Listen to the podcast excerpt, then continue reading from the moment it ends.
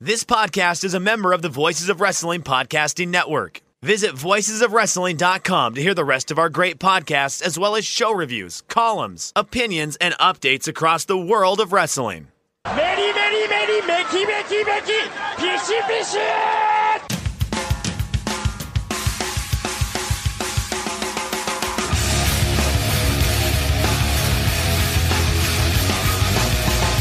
Are listening to the Voices of Wrestling podcast with your hosts, Joe Lanza X out go listen to some boring podcast where they're, where they're afraid of their own shadow. Okay? Don't listen to Joe Lanza because Joe Lanza's not changing. and Rich Craig. Give me a I name. like him. Who delivers this guy in a big spot? Joe, don't yell at me. I like In, him. in the big spot, who delivers better than this guy? Stop yelling at me. I agree. Welcome once again to the Voices of Wrestling flagship podcast. I'm Rich Craig alongside, as always, the king of banter, Mr. Joe Lanza. Joe, what's going on? You tell me, sir. Oh, so much is going on. What a weekend. What a wrestling weekend.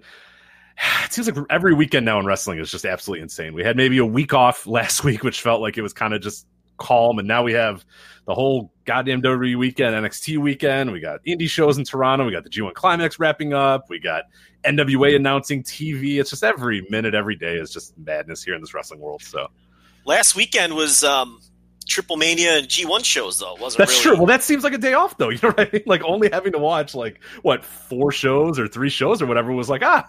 What do I do with the rest of my week? This is nice. So yeah, and and uh, we're gonna talk about Triple Mania too. We're gonna lead it the show off with Triple Mania after we do our little banter here. That was a hell of a show, so I'm, I'm excited to talk about that. But uh, no, like a, a three show weekend is like pretty good these days because God, to keep up with whatever you're trying to watch this weekend is just to be absolutely insane. Especially you know nine hour WWE show, the G1 finals, all that sort of stuff. So uh, yeah, I'm, I'm strapped in. though. I mean, good wrestling is is it, it's hard to complain though. It's like hey, a lot of probably good wrestling is going to happen. Maybe not on SummerSlam, but certainly Takeover. G1 is Thursday, Saturday, Sunday, Monday. But the G1 final is like Monday afternoon in Japan because it's a holiday. So it really airs late Sunday night in most of the United States. So Sunday we'll have SummerSlam pretty much with G1 final right on the heels of it after watching G1 early that morning and Takeover in G1 the night before. So, yeah, there's a ton going on. Um, and then I guess there's I guess there's a couple weeks where things slow down a little bit before the insane all out. That's not even a weekend. That's a day of three shows back to back to back with very little overlap between the three shows on the 31st with um, Royal Quest, UK Takeover, and All Out. That's all on the same day. So Right. th- that's not even spread out over the course yeah, that of a gonna be- weekend. I mean, that might almost be better because, you know, if you have a fucking wife or a girlfriend or something or kids or whatever the fuck, you know, you can just tell them to go away for a day. Right. Sunday eh, or Saturday is dad's day. Just leave me alone. just nobody talk to me. Nobody look at me. I'm just watching wrestling that day. Yeah, that that that I would almost prefer that a little bit where you can sort of say, hey, look, I will do whatever you want tomorrow. I will do whatever you want today, but or whatever, but like or, or I'll do whatever you want, you know, whatever day on Friday, but like this is my day. Like, you know, this Saturday, just leave me alone the whole day Yeah. because I just want to watch wrestling the entire day. Here- so that, that it actually does work out a little bit better. Here's my debit card. Just go away. Leave me alone. Leave the house. Okay, and and and I got shit to do, and it's easier to do that, like you're saying, one day than saying, well, I got this thing Friday night, and then Saturday I got these two things, and then I'm staying up until four o'clock in the morning on Sunday. That's where it gets tricky when you're navigating around people. So that might not be the worst thing having everything all happen in one day, but this weekend, um, yeah, this is a real hard one, especially you know if you're trying to watch all of it and watch all of it live. It's it's just there's just you know there's what four New Japan shows, two WWE shows, um, you know all crammed into the same 72 hour period. And It, uh, it is kind of nuts. Yeah, and then one thing I'm looking at this, I'm looking at this New Japan schedule here. So, like you said, and I, I maybe I don't know if I knew that off the top of my head that this was going to be running, you know, in a in an afternoon on on Monday. So for us, for you and I, Joe, I think it's what one a.m. Central Time is that show. So that's another weird time too, because like what I've always liked about G1 finals is usually what I'll do is I'll just wake up at like 4 a.m. or whatever. Because like for me, it's kind of tough to, to stay up pretty late. So it's it's easier for me just to get up early. My dogs are up anyway. People are messing around. So I'd always get up at like four those days, and I'd be able to watch unspoiled the last few matches of, of the G1 final, including the final itself. But now you're at a point where it's like, all right, if if you were going to watch SummerSlam, which you know obviously as, as professionals we are of course going to watch SummerSlam, you you would have to pretty much last all the way through SummerSlam. That shit's going to end for us at what 10 p.m. A little after 10 p.m. I mean, are you gonna go to bed for two hours, or are you just gonna say "fuck it"? All right, let's go. Like, let's let's just go right away. And then, like, what are you doing? Going to bed at six a.m. after after you know a day of uh, of nonstop. And like you said, you were watching the G one that morning, so it's uh it's tough being a wrestling fan these days. This sucks. I'm gonna do the the G1 final. I'm just gonna do it live. I think it's easier than um, waking up early the next day or whatever. I mean, 1 a.m. is not that bad. So, I mean, it's that bad if you got to get up and go to work at 7 a.m. Um, I don't have to do that. Yeah, So definitely, just- definitely a no go for me. Unfortunately, yeah, the turn the one hour turnaround from the end of G one to work is. Uh, I don't think it's gonna go- tough. see- Yeah, I think it'll be over a little after four. Right? It'll be a little over three hours, right? Probably. four hours, Yeah, go four hours. It could go four hours. I it guess. probably it might it might go four. Yeah. You know what? It might go till five. That's rough then. That's what I Um, mean. That's a pretty big turnaround. I, I get up normally around five, so that'd just be G1 over, shower, and then to work. So yeah, that uh, I don't know if that's going to happen that way, but Yeah, that's rough. And SummerSlam, I mean, what's that going to start at like noon? And oh, dude, with the I, I think it's a two-hour pre-show. I want to say, and then yeah, four or five-hour main show. I mean, that thing is. I mean, of course, the, the right idea is skip the fucking pre-show uh, and just watch the main show. But the main show itself is going to be four, five, six hours. So yeah, that's going to always be a, a tricky one too. yeah, and the day before is Takeover. So it's it's okay. So the Friday, there is no Friday G1 show. It's Saturday, Sunday, Monday. So the first G1, the Saturday G1 show, you can get that in in the morning when you wake up. That uh, you know before, well before Takeover arrives. And then the the Sunday G1 show, the first Sunday G1 show, again, you can get that in. You wake up in the morning, you get in that second block final, and you can finish that before SummerSlam, even the pre-show if you had to. But again, this is why I'm saying I'd rather have it all in one day. This is a lot of fucking. This is a this is your Saturday and Sunday morning and night occupied Right. if you're trying to watch this stuff.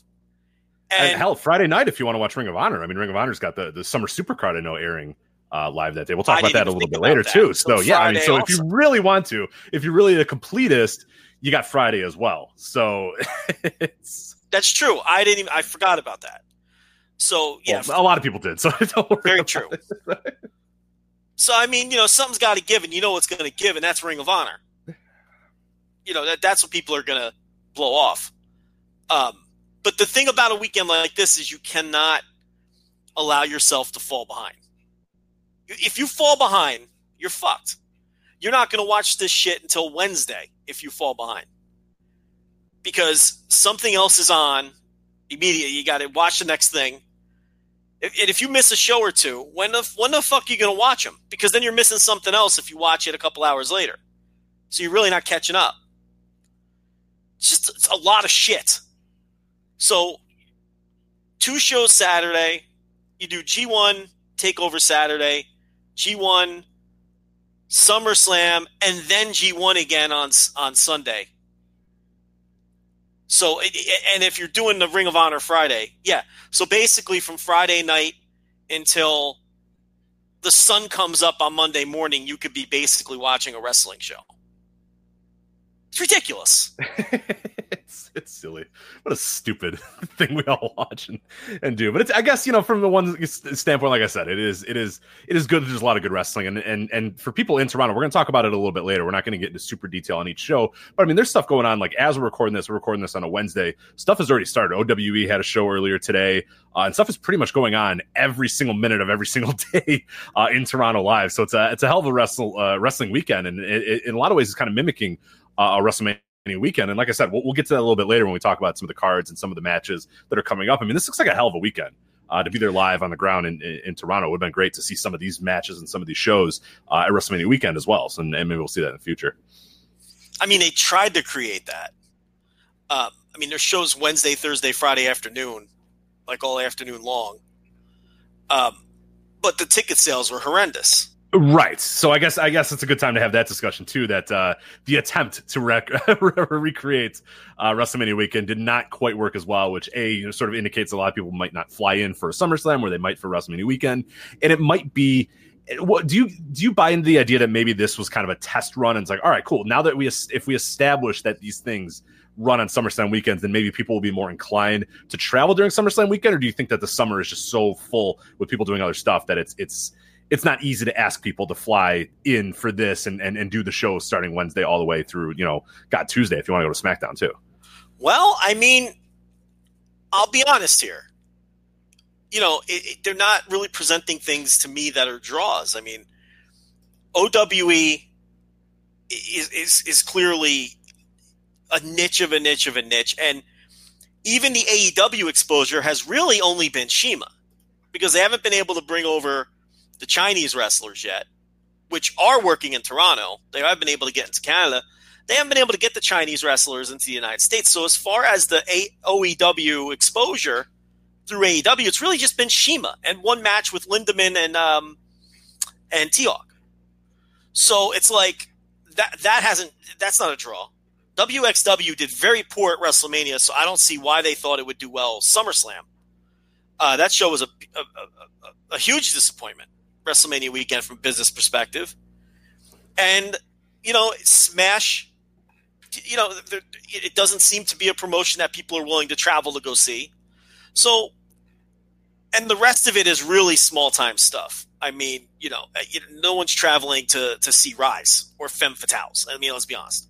So what you have here is a bunch of stuff that I didn't think would draw, and it didn't.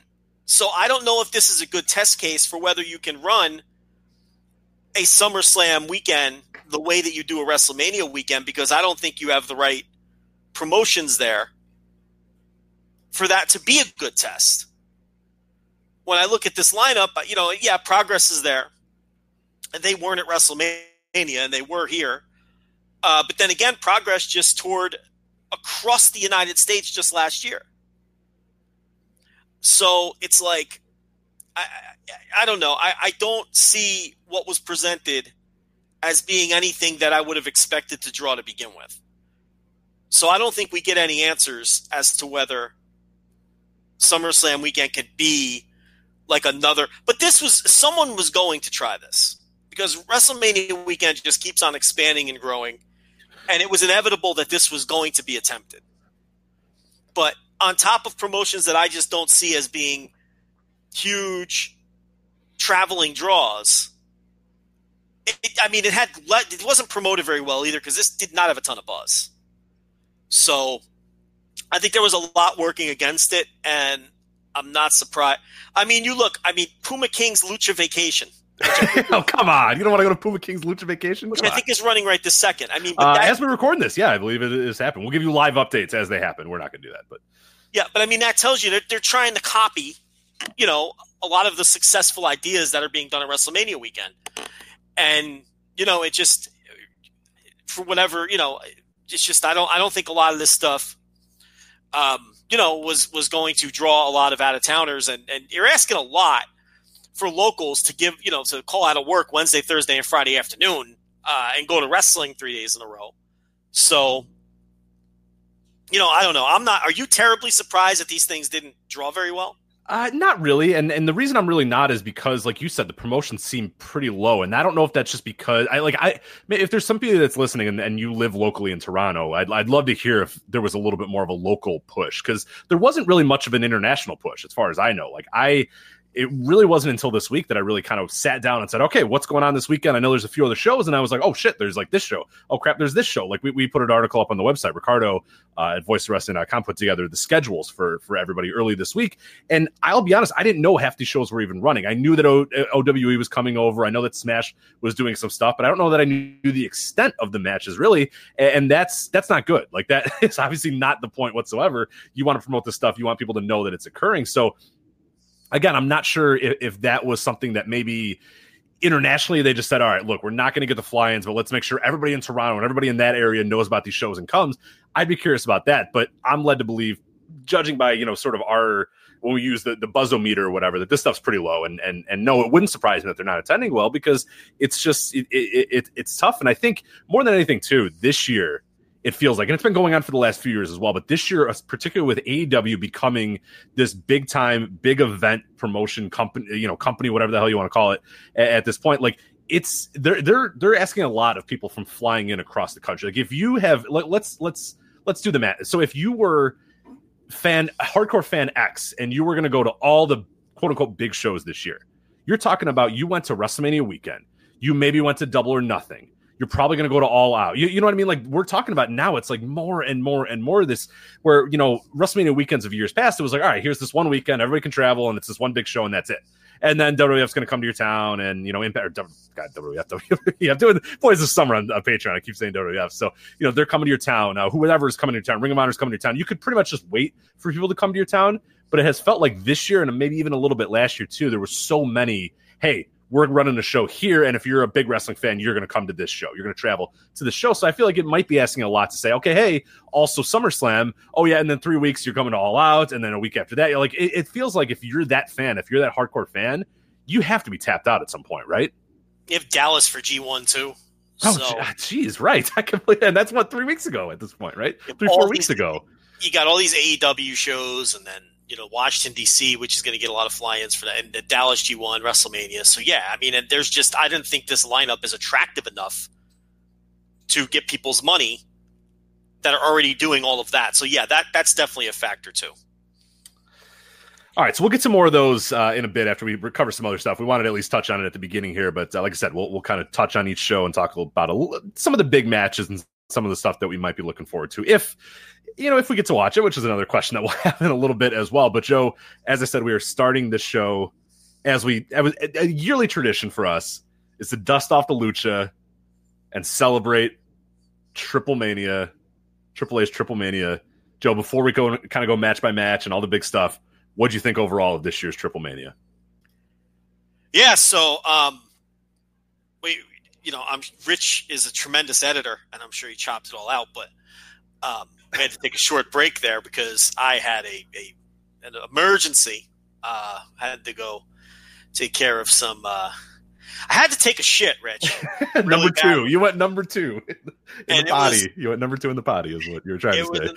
yeah, I mean, people probably heard me struggling through that first segment. I, I was wondering. yeah, I don't know if you were, uh, yeah, if you were like tired or whatever, but you feel much better now. You sound much better. It's, it's. it's well, yeah. I mean, I, I wasn't on my game in that first segment because I kept, I kept farting, and it was like they were dangerous ones. You know what I mean? Like right on the edge, right on the edge. I know them. Yeah. Yeah, I don't want to really let loose on these because it might be a disaster. And I was like, you know what? I just it's coming. I gotta take. We gotta take a break. There's no way I'm making it through three hours. So I said, Rich, listen, I gotta take a break, and I, I got to go take care of this. So I went and took care of it. And now there's, there's a pep in my step. Like I feel, I'm feeling light. you're five pounds um, lighter. Yeah, you're, you're you're you're feeling good. Yeah, I don't have this. Pre- I'm not worried. Like I don't feel this uh, pressure in my fucking intestines. I don't. You know, I, I, had, I had some bowel issues there. So they're taken care of, and uh, we're going to put that first segment behind us. And I got my energy back, and uh, so Triple Mania. I thought Triple Mania. Um, you know, normally taking a nasty diarrhea shit would be a perfect setup for a Triple Mania segment, right? right. I was going to say, but not this year. Not at all. No. Even you know, like okay, so I I loved it was like a the two bookends. I loved the opener I loved the main event. The middle was kind of a mixed bag. Um, I didn't love anything in the middle. The middle was it was fucking triple A. A lot of plunder, a lot of just fucking wild action, a lot of utter nonsense. So that's my overall big picture take on Triple Mania. Love the bookends. Very much triple A, everything in between.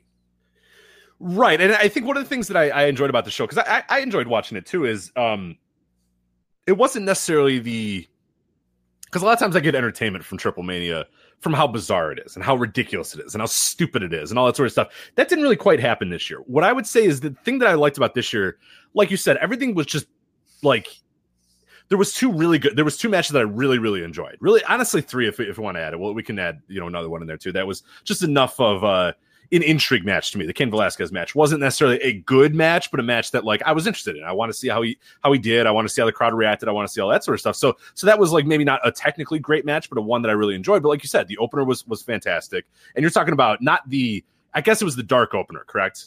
I Yeah, don't know if the it was a pre-show match. Right. So okay. So the pre-show opener. When we're saying that, because people might be thinking you're talking about you know the mixed tag match, which I don't think you thought was. I maybe I'm wrong, but did you think that one was fantastic, or are you talking about the, No, the dark like. opener between all the flippy dudes going nuts and going? I like didn't like. crazy? Yeah. I didn't like the mixed tag match at all. I'm sorry. Right. Okay. That, that's that's what I assumed. So just in case people got mad, that's what he meant by opener is is, is kind of the pre-show opener. So yeah, I'm way with you on that. Where that pre-show awesome, the main event awesome, the Cain Velasquez match interesting enough to kind of you know sink your teeth into, even if it wasn't like technically very good. And then everything else kind of bordered around.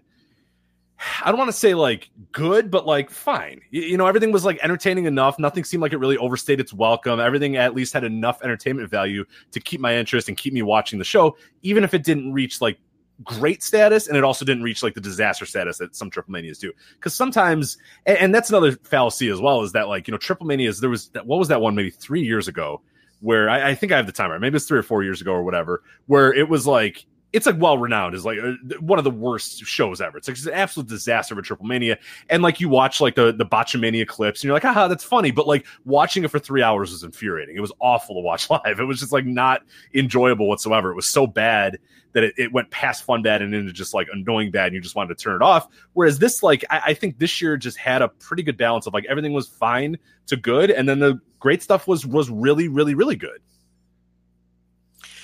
Yeah, that, that's fair. Um, there there was some stuff on the show that I definitely did not like. And I don't think I'm as high on the show as some other people. I'm seeing some people throw around show of the year contender.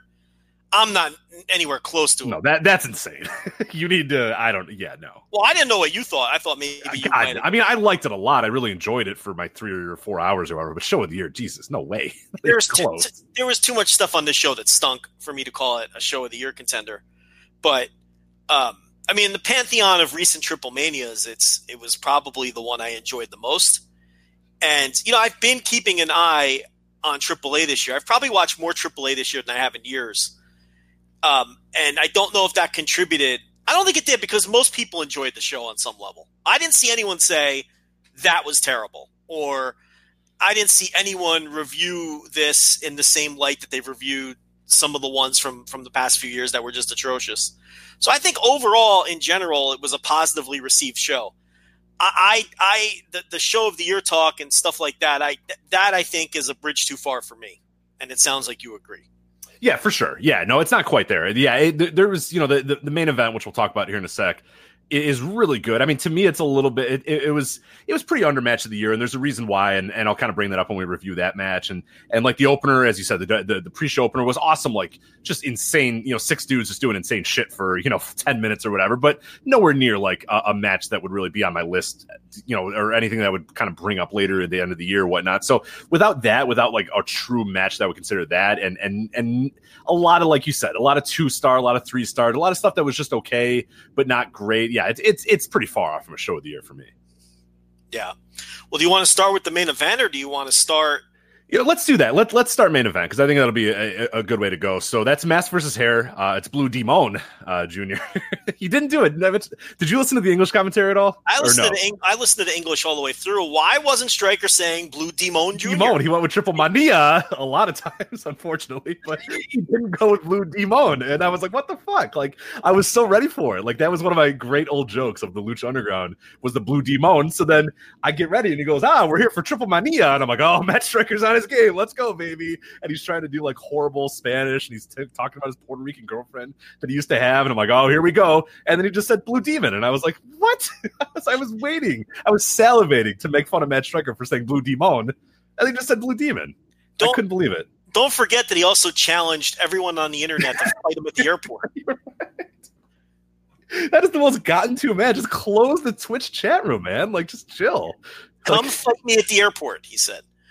Um, and with all of that said, the commentary this year was light years ahead of the, of the commentary in years past. Oh, so uh, Dombrowski, uh, Joe Dombrowski, which seems like a fake name for like a Polish, like, like I, I think I know, I think I grew up with a kid named Joe Dombrowski, but uh, no, it might be the same guy. I don't know. He did an awesome job. He did really uh, filling in the gaps, and I think that helped Matt Striker because because Striker is one of those guys that's prone to really falling off the rails if his partner falls off the rails. But in the like Vampiro every single year, Vampiro it's off the rails quickly. He's farting, he's falling asleep, he's he's he's messing with people on Twitter or whatever, and Striker will kind of fall into that. But if you don't let Striker fall into that and you kind of be the straight man to Striker, whatever the hell he's going to be, it ends up being pretty good because like we, we make fun of Matt Striker a lot, and and I do, and he gets on my nerves a lot of times, but I love the passion that he brings to to a commentary. I feel like he enjoys what he's watching, and I think he tries to project that. Like, hey, I'm watching this, and it's a lot of fun, and, and you should be having fun watching it as well, which is cool. I like that in my commentators. I like somebody that's you know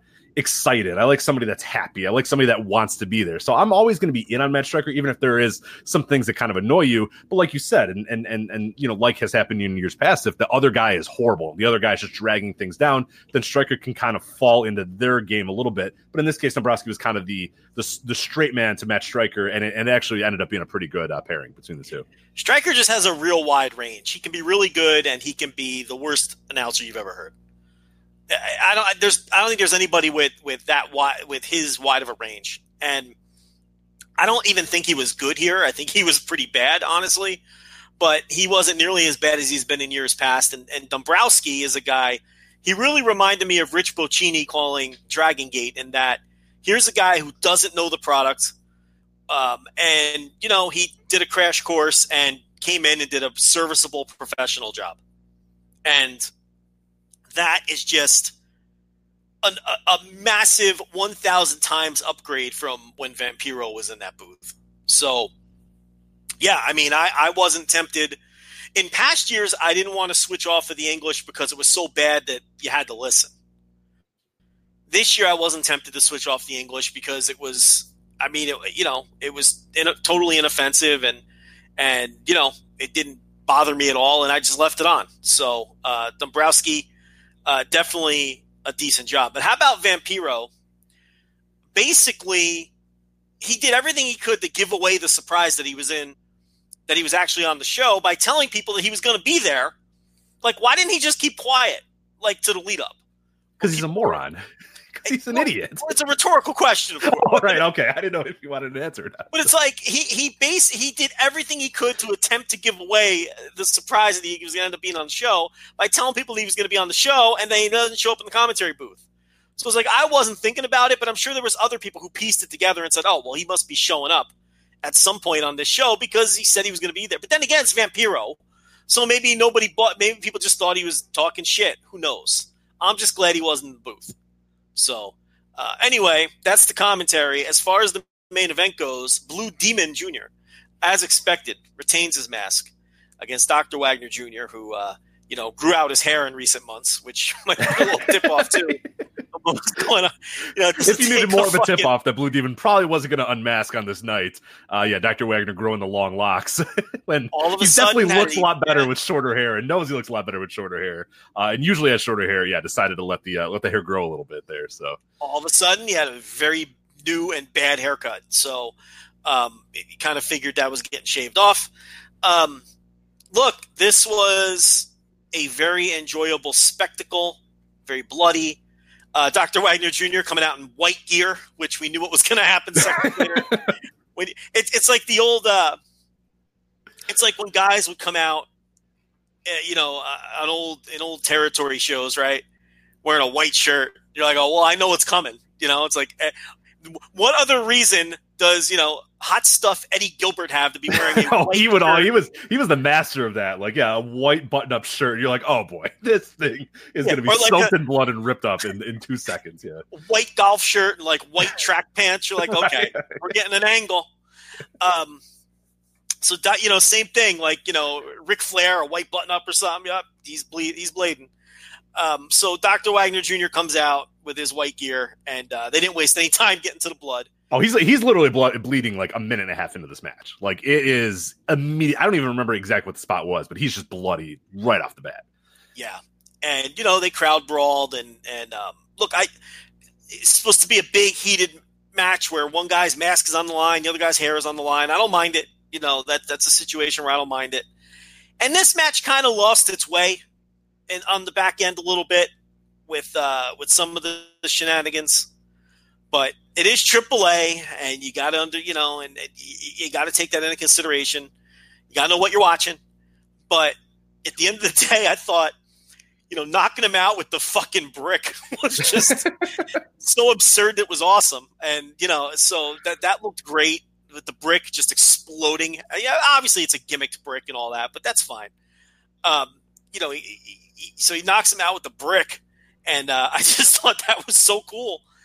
And um, you know, at the end of the day, I thought this was a very enjoyable brawl slash spectacle, and um, yeah, it, it definitely creeped its way into the old notebook. I went four flat on this, and um, it, it was a look a shockingly entertaining match, considering that coming into it, it's Blue Demon Jr. No one expects, you can't expect a great match out of him. I don't know what I expected out of this. I don't know if I necessarily ex- had expectations that it would be bad, but I definitely didn't have expectations that it was going to be good. So it exceeded my expectations, and it was pretty good, and it was a lot of fun to watch. Yeah, I'm right. I'm, I'm four right with you there, four on the dot for me. And and and you know the, the image that I'll always remember of this match is Blue Blue Demon putting in the Fujiwara armbar on Wagner, and they're both bleeding buckets, and and Blue Demon is just rearing back on this Fujiwara armbar, and just like the ring, the screen, his back, his mask, his face, like it's just blood. It is just it, it, it's a an image that I will never forget. And it was it, it got like mildly uncomfortable at a certain point. Like I, I don't usually mind blood, but this was like Blue Demon was just like fuck. He was just like he'd bend down and you just see it streaming out of his head, and I was like, oh boy. But it, like you said, it, it's one of those things that like if this was the second match on the show, you'd be like, all right, what are you guys doing? Like th- th- you don't need to do this. But it being these two guys, it being the main event of Triple Mania, it being this company, it being those guys. I mean, that, that was it, it, was worth it to do that. It was it was a smart idea to do it, and it added so many more stakes, and it made it just that much more you know entertaining and, and, and that much more dramatic to me though i was i was ready. When that fujiwara armbar was going on i was like dude i am in. This match rules. Like this is this is i'm i'm loving it. I'm, I'm buying in. The crowd's buying in. Like everybody was excited. And then the thing that really took me away from it and you kind of alluded to it a little bit there is you had the referee shenanigans, and like half of it was the the normal shitty AAA referees are, are incompetent assholes thing, and sometimes they're heels or whatnot. But then there was also like this guy actually fucked up too. I asked a few people, "Hey, is this guy just being a heel or is he actually fucking up?" And they kind of said ah, a little bit of both. Like there was a point where he didn't count a two uh, a, a, a near fall because someone's shoulder popped up. He was supposed to get pulled out of the ring by someone and then didn't get pulled up. Like there was just a few, like four or five things that happened. Like I think Dr. Wagner taps out, but he just acts like he didn't see it, or there was just a bunch of stuff that happened one by one and after the other. Some, I said, like some intentional of him being kind of the dickhead heel uh, referee, and then some him being like an actual incompetent referee and then kind of screwing up and just kind of taking away from the moment a little bit. Really dragged me down because Joe, I was there. I was like four and a half. I was four and three quarters. I was thinking, man, this is great. This is awesome. It's going to definitively end. And then there was just too much, too much shenanigans at the end for me. Too many guys interfering. Too many things running in. Too many,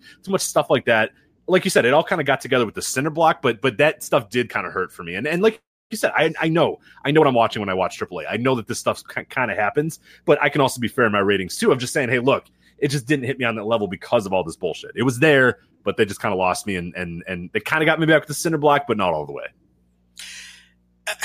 An interesting discussion here: star ratings and why they stink, right?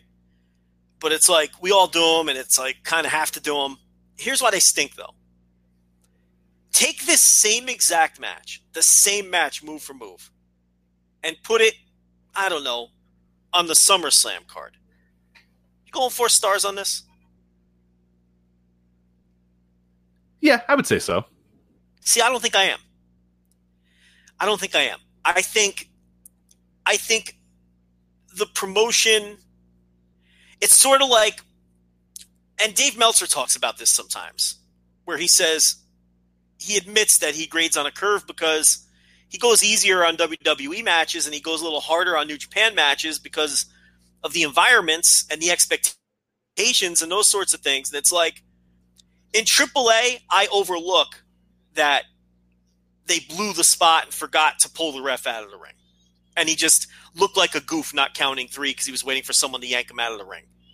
I overlook that there's a ref bump in every single AAA match. I overlook that, um, you know, AAA matches aren't the cleanest work matches in the world, and they're they're very sloppy, and um, there's no psychology to speak of. It, they're just train wrecks a lot of the times, not always, but most of the time, because that's the house style, and that's what AAA is. You, you know what I mean? Do you understand what I'm getting Yeah, for at? sure. And it's like if this were a WWE show, same exact matches, move for move. I don't think it's getting praised the way it's getting praised. So my question to you is: Is that fair and is that right? Are we hypocrites? Or yeah, the, the promotion and the and all of that does matter, and it does make a difference, and it should matter. And be, because this is what AAA is, this was a good AAA show. And no, it wouldn't be a good New Japan show because this isn't because this that uh, because that's not what New Japan is. Am I making sense or not? No, yeah, I, th- I think when when you ask me that question, I'm I'm thinking that these guys are also built the same way they are. They're they're revered the same way they are. People love them the same way they do. But but if you're saying like this exact same match with these exact guys put on, you know, the Toronto SummerSlam show, then no, because the the, the you know these guys aren't as well known or whatever. They, they the crowd doesn't have that same connection. So I, I I see what you're saying a little bit. Like in a vacuum, no, maybe this isn't a match that does. But but I do think that and and and, and kind of I guess to your point is that it does I matter a lot. okay, does- see- yeah, go ahead. I don't even I don't even mean it from that perspective where okay these guys wouldn't be over in front of WWE fans. I mean it from the perspective of would this be an acceptable match from a working standard if it happened in WWE or New Japan? Or would we be shitting on it because of all the screwed up spots you talked about and the walk and brawl aspect of it and and you know it, it's like because I'll admit I gave that stuff a pass. I, on this entire show I give I give, gave all of that stuff a pass some of these ref bumps and refs, it's just utterly ridiculous. We'd be burying this a thousand feet under the earth if this were a WWE show, right or wrong? I, I, at least I would be. Maybe you disagree. No, no, I see. I absolutely see what you're saying. I mean, it, the, the context matters. The context of the company Yes. that you're wrestling in matters. The context of of what that house style is matters because no two companies are really exactly the same. And stuff that happens in Japan, that happens in America, that happens in Mexico, that happens in Europe, like it's all different. It's all about atmosphere type thing. Like you know, a great match th- to, to bring up this example is I was watching the OTT. Uh, the last match between Starr and Walter uh, back maybe about a month or so ago, and there was some interference spots. Like I don't have you watched the match? I don't want to spoil anything. I haven't seen you, it yet. I haven't, you haven't seen it. Do, do you care if I kind of mildly spoil it for you? I or- know. I I know the idea and what goes on. So Okay, so so it's like Jordan, De- like Starr gets the disqualification victory, and he's fine with it because he's been dying to beat Walter all these years or whatnot. So so he's fine with it. The crowd goes nuts. Everybody's into it. Like a that finish would just be utter shit if it was done in most other places. But given the context of the story and given that crowd, they wanted David Starr to win so badly they didn't even care if he won by DQ or whatever. But then Jordan Devlin comes in and says, no no no no, you know don't win it that way. Win him you know win it legit or whatever. And then Starr because of Devlin's out there, he gets a little bit distracted and he gets his ass kicked by Walter and loses again for the 25th time or whatever it was exactly. I forget the exact number. And like in any other context, I would be bearing the fuck out of a, a match like that. You know what I mean? Like in WWE, which they've probably done this exact finish a bunch of times, but it doesn't have the the the the hype behind it. it doesn't have the crowd investment behind it. It doesn't have the the 23 matches that preceded this to make that story work or whatever. So yeah, it, context is always going to be important. Uh, it- it- you can never kind of plop one match from one company down in another company and just assume that it's going to be the same across the board. So maybe to your point, that is kind of silly then when, when you when you grade it. But I've always just kind of graded on that curve. I've always kind of said, all right, look, I got to call a spade a spade. And, and, and in a lot of cases with this, and, and the reason why I said it really hurt me that these ref bumps happen is because or, or the ref screw ups happened is, is it wasn't all 100% the refs being an asshole heel. If it was 100% that, I would say, you know what, Joe? Like you said, I'll let that go. Whatever. That's what the refs in AAA do. But this is like him actually fucking things up and Right, like him right, right, actually not getting pulled out of the ring or whatnot. And that, like, I think is across the board universal of like, no, this guy just fucked up.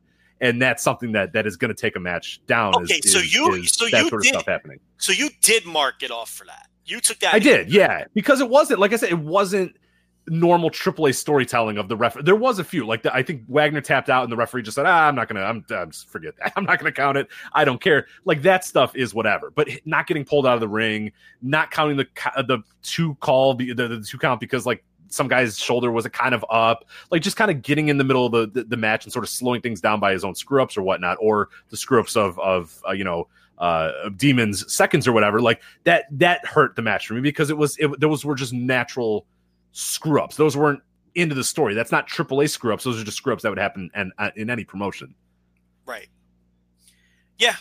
Um, I don't know. I just think that for me, it's like I definitely either overlook, ignore, whatever word you want to use, a lot of shit when I watch a AAA show that I would bury like almost any other company for. Oh, for sure. Well, I mean, one thing to look at, and honestly, it's it's this today is a good time to talk about it is, and, and we're going to talk about a little bit later, like the Will Ospreay Kenta match. And I know you were ready to go on a rant about it, and, and maybe we'll wait save for that for later. But like Kenta slips on the ropes once, people are like, "Ah, oh, this guy's done. this guy sucks. Like he's over." Whereas like this show, I mean, Jesus Christ, you had Right, right. you had four or five like legit like, "Oh my god, that person might be dead" botches in every single match. But it's like AAA, so you're like, "Oh, whatever. Who cares?" Next match, like you know, next person up. Like who cares? Next match. So that's one of these things. Whereas like that match, like the Kenta Will Ospreay, one thing didn't go exactly to plan, and people are like, "Oh, geez, these guys, oh, geez, Kenta, he's done or whatever." Whereas, like on this show, yeah, it would have been insane if, like, you know, if if this amount of botches and this amount of screw ups happened on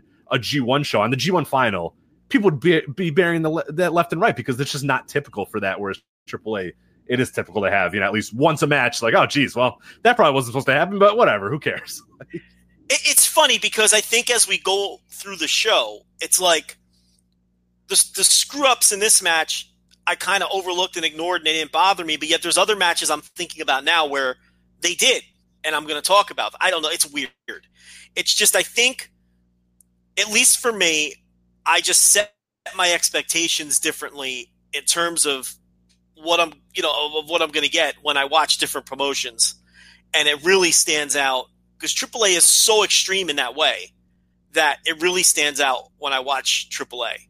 So um, I just don't think, at least for me, and that's why I was asking you. I don't think that when I think about rating these matches, I'm not doing it in a vacuum.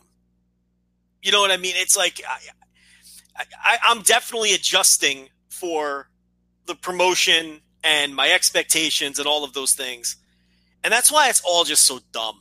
You know, and and, and, and a lot of times it's it's hard to do and it, it's unfair and and and why I'm constantly struggling with myself and trying to move away from it. But you just you really you really can't. Mm-hmm. Uh, did you watch any of the post match uh, of this where Dr. Wagner retired and then uh, the next day unretired because he has a bunch of bookings still left to go? So Yeah, I did, and and I'm watching him retire and everything, and then you know like Cubs fan is tweeting out he's booked tomorrow right. Against the same opponent. Like, so we'll find out real fast if you know. So I think he's got bookings for like the next two or three months. So, yeah. So but after that, maybe after that, we'll see. yeah. Oh God, I love it. But it's passionate, man. People are into it, so it, it, it is what it is. But uh, yeah, so I, I went four on it as well. You were four, but uh, still a match that I think you know if, if you have to watch one thing from the show. Uh, you're, we're going to talk about the opener here in a bit. Definitely the opener, and, and definitely this match. I think you you you shouldn't end your year like you know, 2019 should not end without at least watching this match. I think it is worth it for your time uh, to go back and watch. Would you agree? Like it- it's still like a definitive must watch match. Oh yeah, yeah, for sure. Yeah, I mean, you know, anytime there's a mask versus mask or mask versus hair, and you have stars of this magnitude, and the match delivers, yeah, I mean, you should, yeah, you need to track it down and watch it for sure. All right, so I'm guessing you don't want me to try to pronounce. Oh, names. okay, I got to take so charge yeah, here. I mean, this is gonna. I mean, come on, nobody wants to hear that. So All right, so uh, let's you once dated at- a Puerto Rican. You, you like Matt Striker once dated a Puerto Rican, so you're pretty. you- Your Spanish is pretty, uh, pretty good. So I dated don't know if that's Puerto true or not. girl. No, I don't know. Is that true or not? I dated a Mexican girl. I There dated. I mean, I might have banged a few Puerto Rican girls. I don't know. I, but I don't think I don't know if I dated a Puerto. I dated a, uh, a Mexican girl. I dated a Filipino girl, but that's not even Hispanic. So why am I even bringing that one up? Um, I don't know. I I don't. I don't think I dated a Puerto Rican. Okay, well, never mind. And you're not like Matt Striker then, who who gained his Spanish from dating a Puerto Rican, but uh, instead, uh, whatever whatever way it is that you're a little bit better at the Yeah, yeah, Spanish than I am. So now you're making me doubt myself. What, did I tell you I- maybe no, no, no. I'm just saying it because Matt Striker said that that's how he knew Spanish. So I'm trying to think. Because Dombrowski asked him. Yeah, he said they did But what do I have to girl. do with Matt Striker? I don't, you know. Well, I'm saying that you know how to pronounce the names. You know a little bit better than I do, and, and that's because I, you know, so I was maybe wondering if that's why you're a little bit good at it. So you just assumed I dated a Puerto Rican girl like Matt Striker. yes, exactly, because I think that's how most people learn Spanish, right? They date Puerto Rican women. So I guess that's how Matt Striker learned it. I, I never dated a Puerto Rican woman. I dated a Mexican woman. well, that might be a better way to, to learn Spanish too. Anyway, so. She was a nurse, and she was always trying to convince me that I had ailments, and it became very annoying. So that had to end. See, my nurse is the opposite. She just tells me nothing is wrong. You're fine. Go go to sleep. Who cares? I just had a guy that died on my watch today or whatever. I'm like, all right, cool, whatever. No, she'd always be like, um, "No, sit down. Let me take your blood pressure." I'm like, "I did enough of this. Leave it at the office." You know, it was it was always one thing after Oh, another. that's weird. Yeah, that's weird. Real weird. Real fucking weird. Kick And- that to the curb. Yeah, bye. She had to go. Yeah, that's she had to go. Um, let's go to the top. So the pre-show match, we had Archangel Divino, Astrolux, and Dragonbane defeating Aramis, Arez, and Toxin. That was the pre-show match. Um, now, look, this was great, but I've actually seen this same group of guys have better matches, believe it or not. Um, but this delivered. Uh, uh, they are possible. They, if this is their first time seeing these guys, okay, they are capable of better. But um, yeah, this was great. And every time I see a match like this, I think that every company in the world should open their shows with their six best undercard guys who aren't being pushed. Just put them in a match like this, the way they used to do on Nitro, the way they used to do on WCW pay per views, the way AAA has done the last year with this crew of guys. Just throw them out, out there and tell them to do a bunch of entertaining shit. Um, there's no way, if you're a wrestling fan, you can't enjoy a match like this on some level. So uh, this was great, and Rich, this was my uh, favorite match on the show. What did you think of this? Oh, it was incredible. Yeah, just just nuts back and forth between these guys. And like you said, like I, I've I, I'm sure I've seen like dusty YouTube links and and I think these guys how because these guys have have this combination of guys has wrestled how many times this they open a lot of the AAA shows. That's what I thought. So I, I probably have seen this combination of guys before. I think on, a, on another show uh, that I watched, and, and I feel like I've seen higher highs from these guys, and I feel like there's been matches this year that I've really liked a lot more. We talked uh, about one of their matches maybe a year Yeah, what was that? Yeah, maybe it was maybe it was around there. So that's this is the same crew, combination of crew guys. Yeah, like not the exact same six guys, but yeah, the same crew of guys. Yeah. Okay, so yeah, that one, whatever it was, a year or so ago, or six or whatever, however long ago, that one was like, oh my god, this is like a transformative match. Like this match is absolutely something that you have to go out of your way and see. And this one still was really, really good. I'm at probably four stars flat for this one as well. Still something you need to go out of your way to watch. Just nuts how these guys, you know, in 2019 still do stuff that blows your mind. Like you would think that in in in in this area, we've seen everything. We've seen every high flyer. We've seen everybody that can do anything. And it's like you see these guys, and we'll talk about another guy a little bit later, where no, they're still doing stuff that still blows your mind in 2019. So definitely go out of your way to see this match if you can.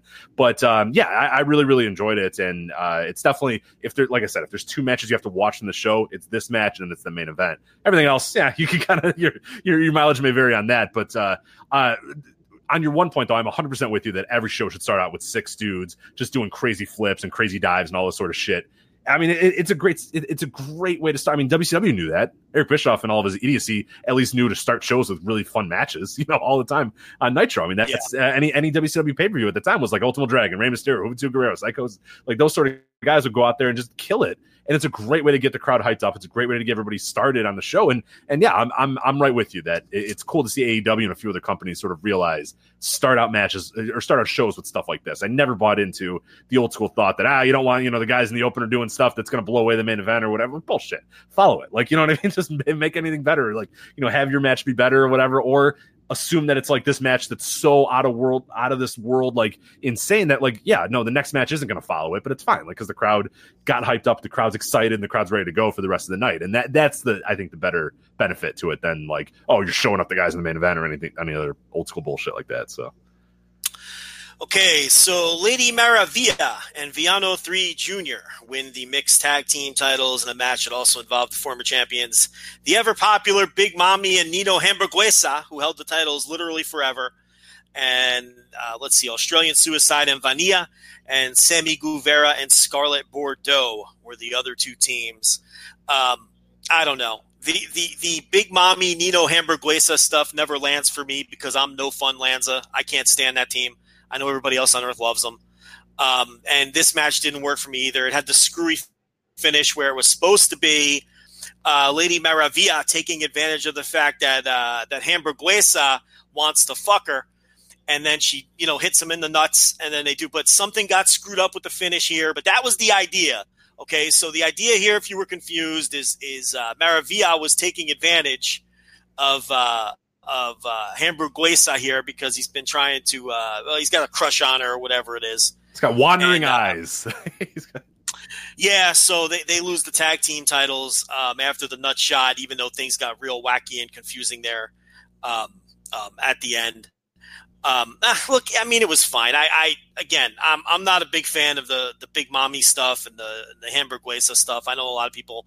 Look, it's in the prelims, and I get it, and that's it's all well. It's just it's not for me. What what did you think? I, I thought it was fun, but not like good. It's one of those things that like I was glad that I watched it, but I was kind of happy it was over. this a good match. I, you know what I mean? It's like I can't, in good conscience. It wasn't good. this It wasn't good. I did I enjoy watching it? Yes. Was I happy it was over? Yes. It's one of those ones where you're like, you know what? I got 12 minutes of it. There was some spots that I laughed at. Villano three nearly killed people, or Villano three Junior nearly killed uh, uh Maravilla. I think he tried to do something where he was going to put her, he was going to like splash her onto somebody. I forget who it was, and she was. They were like kind of back to back. Did you did you notice the spot? And then he just drops her down on her fucking neck, and I was like, Jesus Christ, dude! Like, calm down a little bit. Like, there was a lot of spots. There was a few spots in this match where it looked like people just absolutely died or, or, or nearly died. Uh, but uh, yeah, it was in good fun for, like you said, for about 12 minutes or so. And then I was kind of done with it. Like the, the, the big mommy stuff I enjoy, but I'm also kind of like glad that it's in the prelims and glad that it's over when, I do watch it. So it didn't overstay its welcome. I enjoyed it a little bit more than you did, but in no way would I call this a good match whatsoever. She's coming to AAA, uh, AEW. I mean, she's coming to AEW. Um, you you can get ready. You can mark that down. Cody Rhodes has spoken about her publicly, so uh, he loves it. He loves the act. So you could expect to see Big Mommy in AEW as soon as you know. I don't know what they got to do as far as visas or whatever the fuck needs to happen. Um, you know, Big Mommy's coming to uh, to TNT. I can promise you that. We had the World Trios title. Uh, this was uh, El Hijo del Vikingo, Golden Magic, and Myzteziz Jr. And remember, Laredo Kid had at one point been part of that team, but because of the storyline, was pulled from the team. Golden Magic was put into the team. People weren't sure if that meant that they had given up the titles and this was for the vacant titles, or whether it was just like Freebird rules and he can come in here as part of the team as champion. Bottom line is, it ended up not mattering because they won anyway, and they are either the reigning and defending or the new AAA World Trios champions in a match that also involved Nuevo Poder del Norte, which of course is uh, Carta Brava Jr., Mocho Cota Jr., and not that Tito Santana, and uh, the Exoticos team of Mambo, Maximo, and uh, Pimpinela Escarlata. So, uh, what'd you think of this, Rich? I thought this. Uh, I'm not sure if this match has ended yet. I felt like this was never going to end.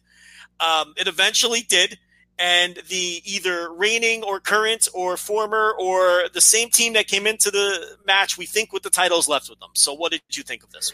Yeah, I'm, I'm with you that it felt like it went a little too long, and I, th- I was looking at the match time, and I cannot believe, Joe, this thing only went 14 minutes. It felt like 25 minutes, but uh, with that said, there was still a lot of stuff that I loved, and and, and I kind of talked about a little bit when I was talking about the opener here. But Vikingo does stuff that like I still cannot believe. Like he, this guy, and we've talked about it before. This guy is going to be a star.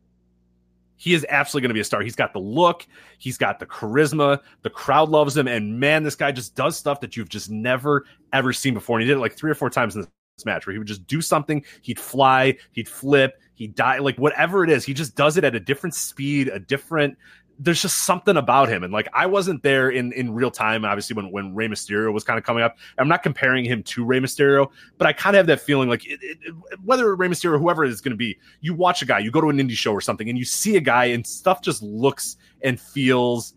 And, and and you can tell it's just different. Like that guy is just above and beyond good, and I think that's what Vikingo is at this point. Like I really do think that this guy is just incredible, and and if he's not a superstar, I will. I, I'll, I'll admit that I was wrong and I was way off base. But like I, at 22 years old right now, got it. Obviously, obviously has the attention of people across the world. You mentioned AEW; they are aware of him. They've mentioned it before. If in another year this guy isn't like a worldwide superstar, I, I will. I'll eat. I'll eat my words because I think this guy has everything to be a big time star. No, it's a lock. I mean, he's just special and he is just different. And um, you know, he's a guy again that AEW with this relationship, you know, is is openly trying to bring in. Um, there's got to be some kind of visa issues with him. Otherwise, I think he'd be in, he'd be a Bola guy. He'd oh, be for sure. Oh God, yeah. he's he's he's he's an absolute lock to be uh, a big time star because he's just someone who who is just different and special. And um, this match had a bunch of crazy spots. I like this much better than the opener, but it just felt a little long. I mean, a lot of these matches felt a little long. Um, well, these two did anyway. The first two matches felt like they were way too long. Um, but but I thought it was a better match than the opener, and um, and I thought that the uh, obviously the, the, the champion team were the were the stars of the match. Although the other two teams, you know, they did bring some things to the table. That that team with uh, with Brava, Mocho Cota Jr. and Tito Santana, they've been around uh, forever, and and you know they bring a little bit of brawling to the table. But uh, yeah, this is all about Vikingo. If you've never seen him, um, that's the guy to keep your eyes on in in this one. Um, if you go back and watch the show. So this Yeah. next up, we had the uh, the Copa. I just want to say one match. one not not to interrupt you real quick, but there's a spot where Tito Santana uh, again not that Tito Santana does a uh, a tope suicida and then uh, Vikingo puts it into a sunset powerbomb on the floor. it's just like fuck. It's just, Yeah, it's just yeah. ridiculous. It's unbelievable. So there's a few spots. There's like four or five spots in this match that you had to like kind of rewatch and just be like, Jesus Christ, these guys are just it's unbelievable some of the stuff these guys can do. yeah, it's it's it's it's it's wild madness and and and, and stuff that like you like sort of in the pre-show match, you'll see things that you've never seen done before. Right, and you would No, think that in 2019, and especially us, people like you and I who watched everything, we watched so much shit that you would you would have seen everything and be just like, ah, whatever, okay, it's another day. But there is stuff that that the opener and then like in this match where yeah, as you said, you're just like, I, I never thought of that. Like Jesus Christ, they're innovating still to this day, and you kind of feel like at some point wrestling's going to stop innovating, and then you see a match like this, and you're like, no, it, it's never going to stop. There's always going to be new things, new spots, new ways to approach stuff. So it, it, it's cool to see that. Okay, so the Copa Triple Mania was a uh, what? I can't hear you because the explosions during this match ruptured my eardrum. yes, it was a Royal Rumble uh, sort of gimmick match where I think it was every 60 seconds you had guys coming in. But now look, I thought the mixed tag was just a mess of a bad match that I didn't like.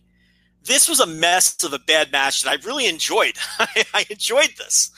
Um, you know, I, I think that you had, you know, this is where you got the Vampiro surprise. So, you know, the Vampiro Konnan thing caught me off guard, and those guys have been, you know, rivals for um, many, many years, and that was a nice surprise for everybody.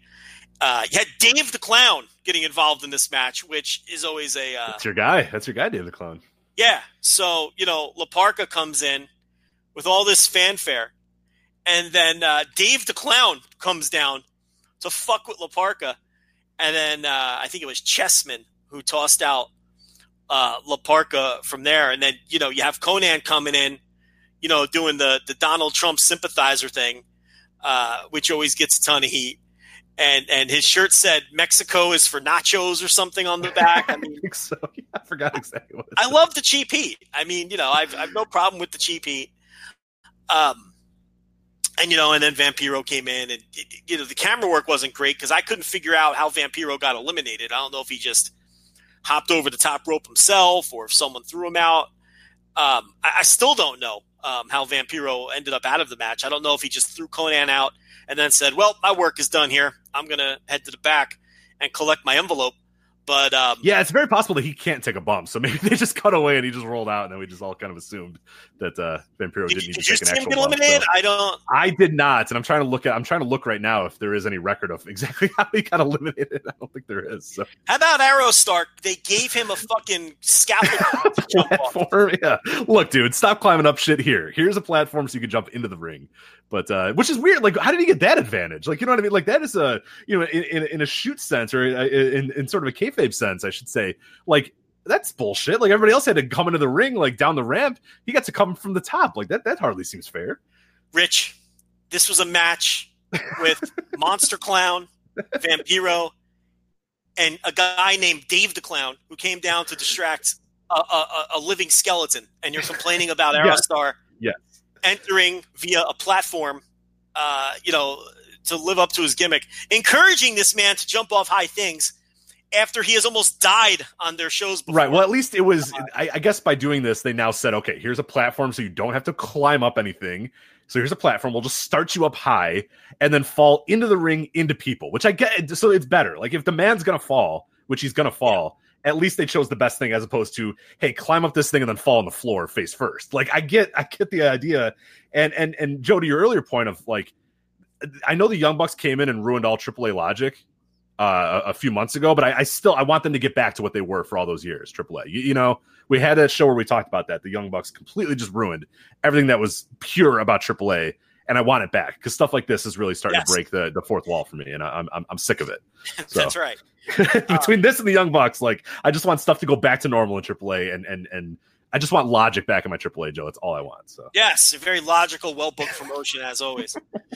but to be fair, this match they they they actually thought this one through because the the, the entrance came in in an order where like the guy you were feuding with came in next. Right? right, right. Yeah, usually like and, and Cubs fan who did the preview for the website, uh, voicesofwrestling.com, of course, uh, just said like, yeah, this thing's probably gonna be bullshit and a bunch of people are just gonna come out and it's not gonna matter. Right. And then it shocked everybody that like every entrant mattered and everybody kind of was in uh, some sort of feudal relationship with each other. So. so. it's funny you make your joke there, but this was an instance where it's like, yeah, they they actually did put a little bit of care in, right? So, um, you know, there were some other people we haven't mentioned in there. Dago was in the match. Uh, Superfly. Uh, we talked about Murder Clown, Puma King. Uh, Rey Scorpion was in the match. Drago, which it, I, I should have, I you know, I found out a couple months ago that he was the former Gato Eveready, and I haven't been able to get it out of my head because I can't believe it.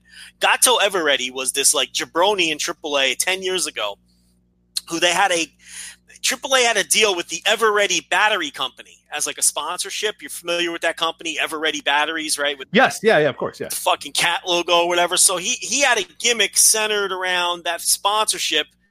His name was Gato Eveready. So he was like the fucking Eveready cat, right? And he was just a prelim dude. And he was also part of the Barrio Boys, which I didn't know, as Alan. That's right, just Alan Rich was the man's name. And I can't believe that Drago, this fucking living dragon with the tongue and the fucking blood, and he flies on fucking Lucha Underground, was the inhabitant of these two awful gimmicks before he found this. And it just goes to show, like, where would his career be without the Drago gimmick? You know, it's like it's, sometimes you just need that one break. You know, he goes from Gato Eveready, which was a going nowhere thing, to the fucking Barrio Boys with Allen and fucking Decnnis or whatever that guy's name was, and I, I can't remember the third guy's name. And just going nowhere fast, you know, running on a treadmill, and then you find the right gimmick. And I know he wasn't positioned well on this show, but obviously Drago has become essentially a worldwide star because now he has a cool gimmick. Right. So, oh yeah, and I think in Mexico more than almost anywhere else too. It it definitely like because you have a good look or a good mask or a good sort of just like presence like that can make or break some guy's career. And and, and Drago is a perfect example of that, where it's just like he's got a fucking great looking mask. And that dude, you know, I I, I saw him live at AEW uh, a, a, couple years ago, and he's just he was a fucking god in that building. it's like knowing what he you know was and what he came from and all this sort of stuff. We talked about it with uh, with Cubs fan on one of our shows too. It is pretty amazing uh, as well. And I think Pentagon Jr. I forgot what he was before too, but I think he was just like a, a sputtering nothing guy, and then obviously got the Pentagon Jr. thing and and kind of had refined his look a little bit, and then obviously it clicked, and now he's you know what he is right now. But it's not like, you know, I don't know that Pentagon Jr. became a much better wrestler over the last five years, but he just looks cool as fuck now. And that's, you know, that that'll go a very, very long way. Uh, and, and and that's it's honestly I said it's true of Mexico, true of anybody. Just look cool, have a good presence, and you'll. Pro- I mean, enough of your work will, will be covered up by it, and it, it doesn't hurt to be a good worker too. But yeah, it, it, the look and the charisma and all that sort of stuff's important, and that's why like not to go back to Vikingo, but that's a big reason why I think he because you could he's got like really cool looking gear. He makes it work. He looks like a million bucks. He carries himself with confidence. Like that's where some guys just don't have that right away especially at 22 years old. But no drago is is, is awesome. And and yeah wasn't always awesome but uh he's cool now so. Uh, pentagon pentagon junior was uh was dark dragon when he came up. And he actually right right right. right he was actually uh, uh considered um, a big time prospect at that time. But yeah obviously taking on the the Pentagon Junior gimmick and and his and just you know took his career like you're saying in in potentially a, a, totally different path than it would have gone if he would have remained, you know, in, in the in the Dark Dragon persona. But it's not like, um, you know, people saw it in him when he was Dark Dragon. I don't know if anybody saw it in Drago, you know, when he was Gato Eveready or or as or one of the Barrio boys. I mean, another guy like look at Black Taurus, you know, and, and when he was a Machine Rocker for all those years. it, it's it's you know again, but then the, the Black Taurus gimmick is just so fucking cool that it's like it, it just it, it took his career um, to a totally Ooh, another level. This uh, this machine rocker thing is bad. Oh dear God. Oh, I guess you. Yeah. Well, there you go. I didn't know I that. Oh my God. It's like a. It's like if Kiss and Psicosis, like if Gene Simmons and Psicosis had a child, it'd be this thing. And oh my God, no, Black Taurus, uh, definite upgrade for sure over whatever this is. So Jesus Christ, wow.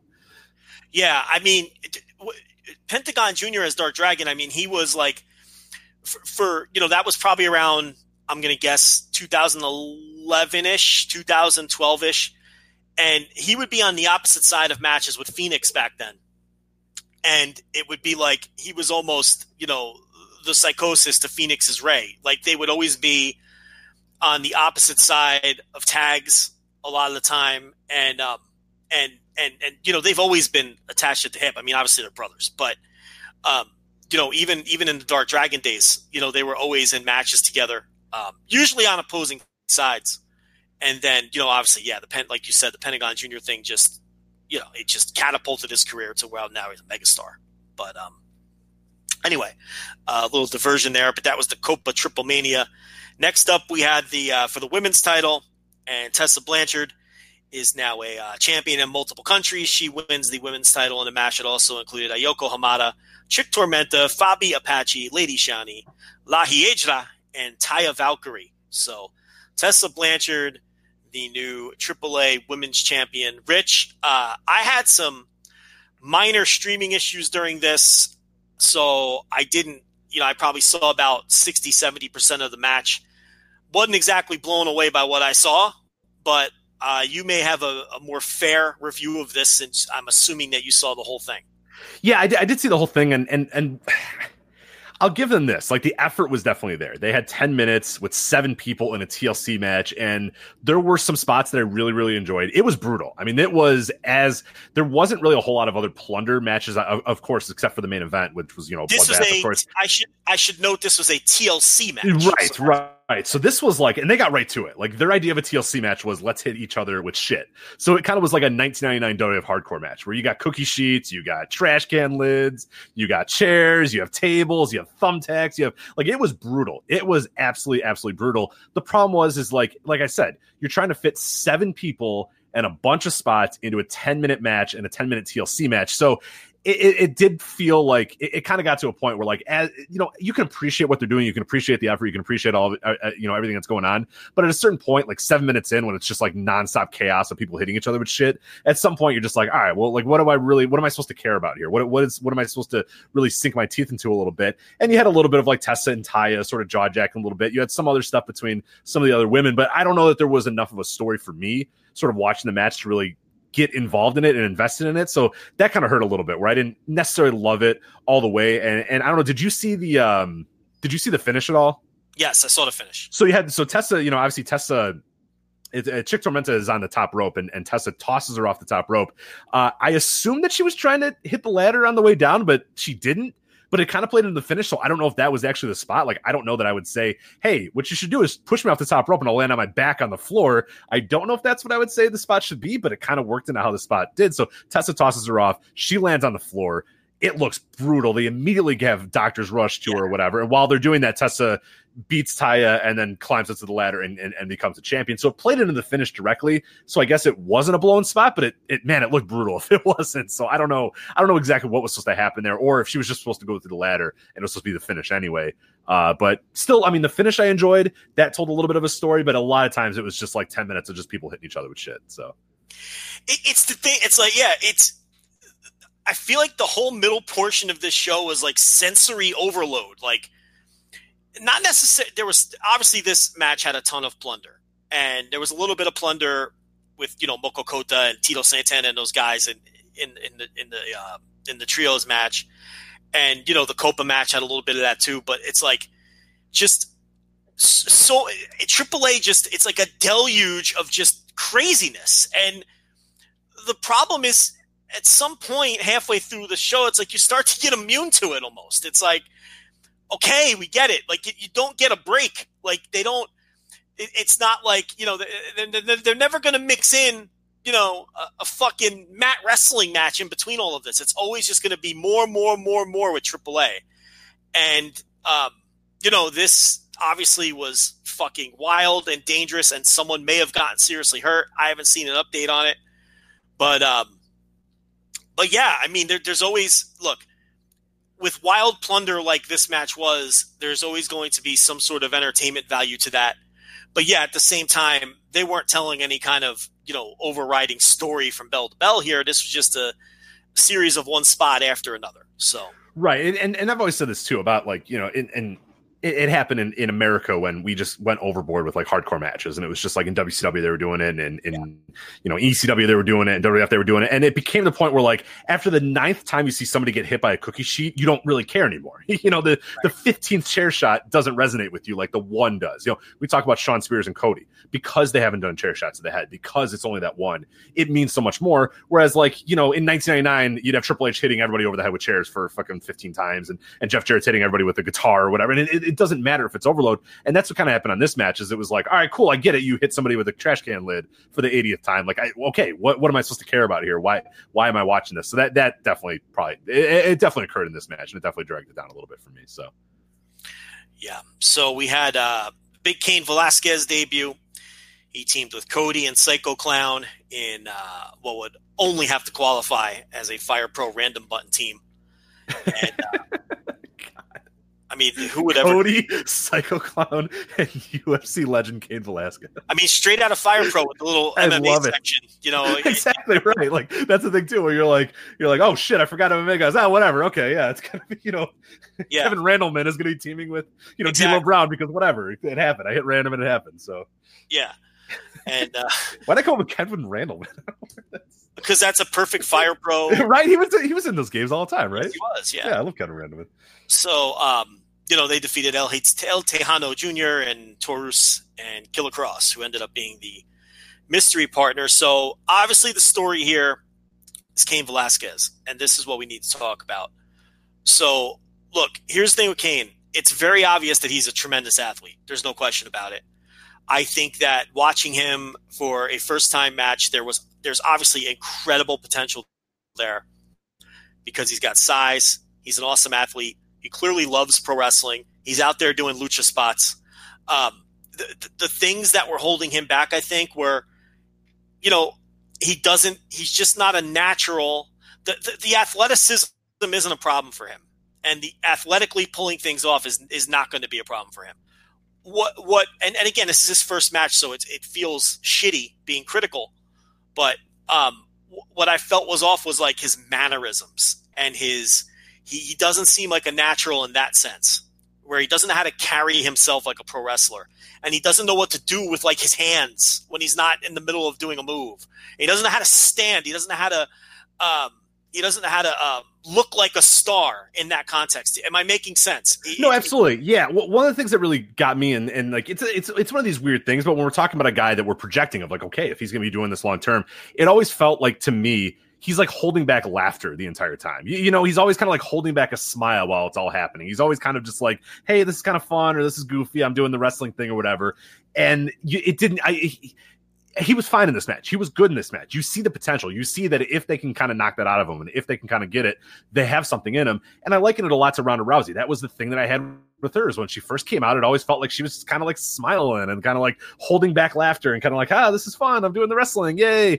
And then she got it. She was able to kind of project her persona in a wrestling ring. And I think that will come with time, but I was a little worried that like it didn't necessarily eh, and that might have been a good reason to give him the mask off the bat too, but it always still kind of felt like he was I don't know. It felt like he was kind of like we always say, the playing pro wrestler as opposed to being a pro wrestler. He didn't project himself as this killer badass like we know he should be and, and, and could be. But you did see the potential. You did see that there is something there because he's such a raw athlete. So I hope that he does this again, and I hope that it it, it kind of clicks with him.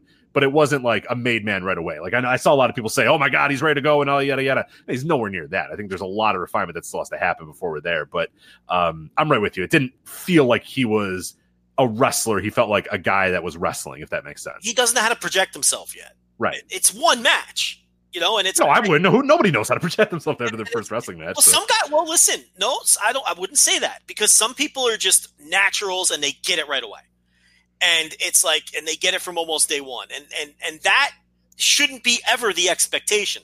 I think your Ronda Rousey comparison is perfect. He reminded me of Ronda Rousey when she did the angle at WrestleMania a few years ago, where the physical stuff was like, oh, well, she's great at this, but the way she carried herself, there it wasn't pro wrestling charisma that she was uh, projecting, and and in her first few appearances as well. So I think you made a great comparison there.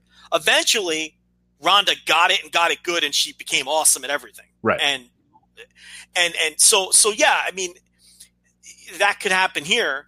I, I don't worry about the physical side at all. Now, from what I understand, it was his choice to wear the mask because he wants to be an authentic luchador. Yeah, which is cool. Yeah, he grew up watching it and he loves it, and you know, and all that. So that was his idea, and and and he didn't work like a shooter. He worked like a luchador. He was out there doing hurricane ranas and and and shit like that.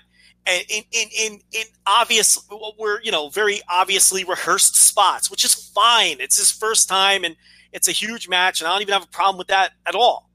Um, but I think if he can learn how to carry himself like a pro wrestler, project like a pro wrestler, this guy absolutely has, um, you know, uh, unlimited potential because of his athleticism and his size and his background and all of that.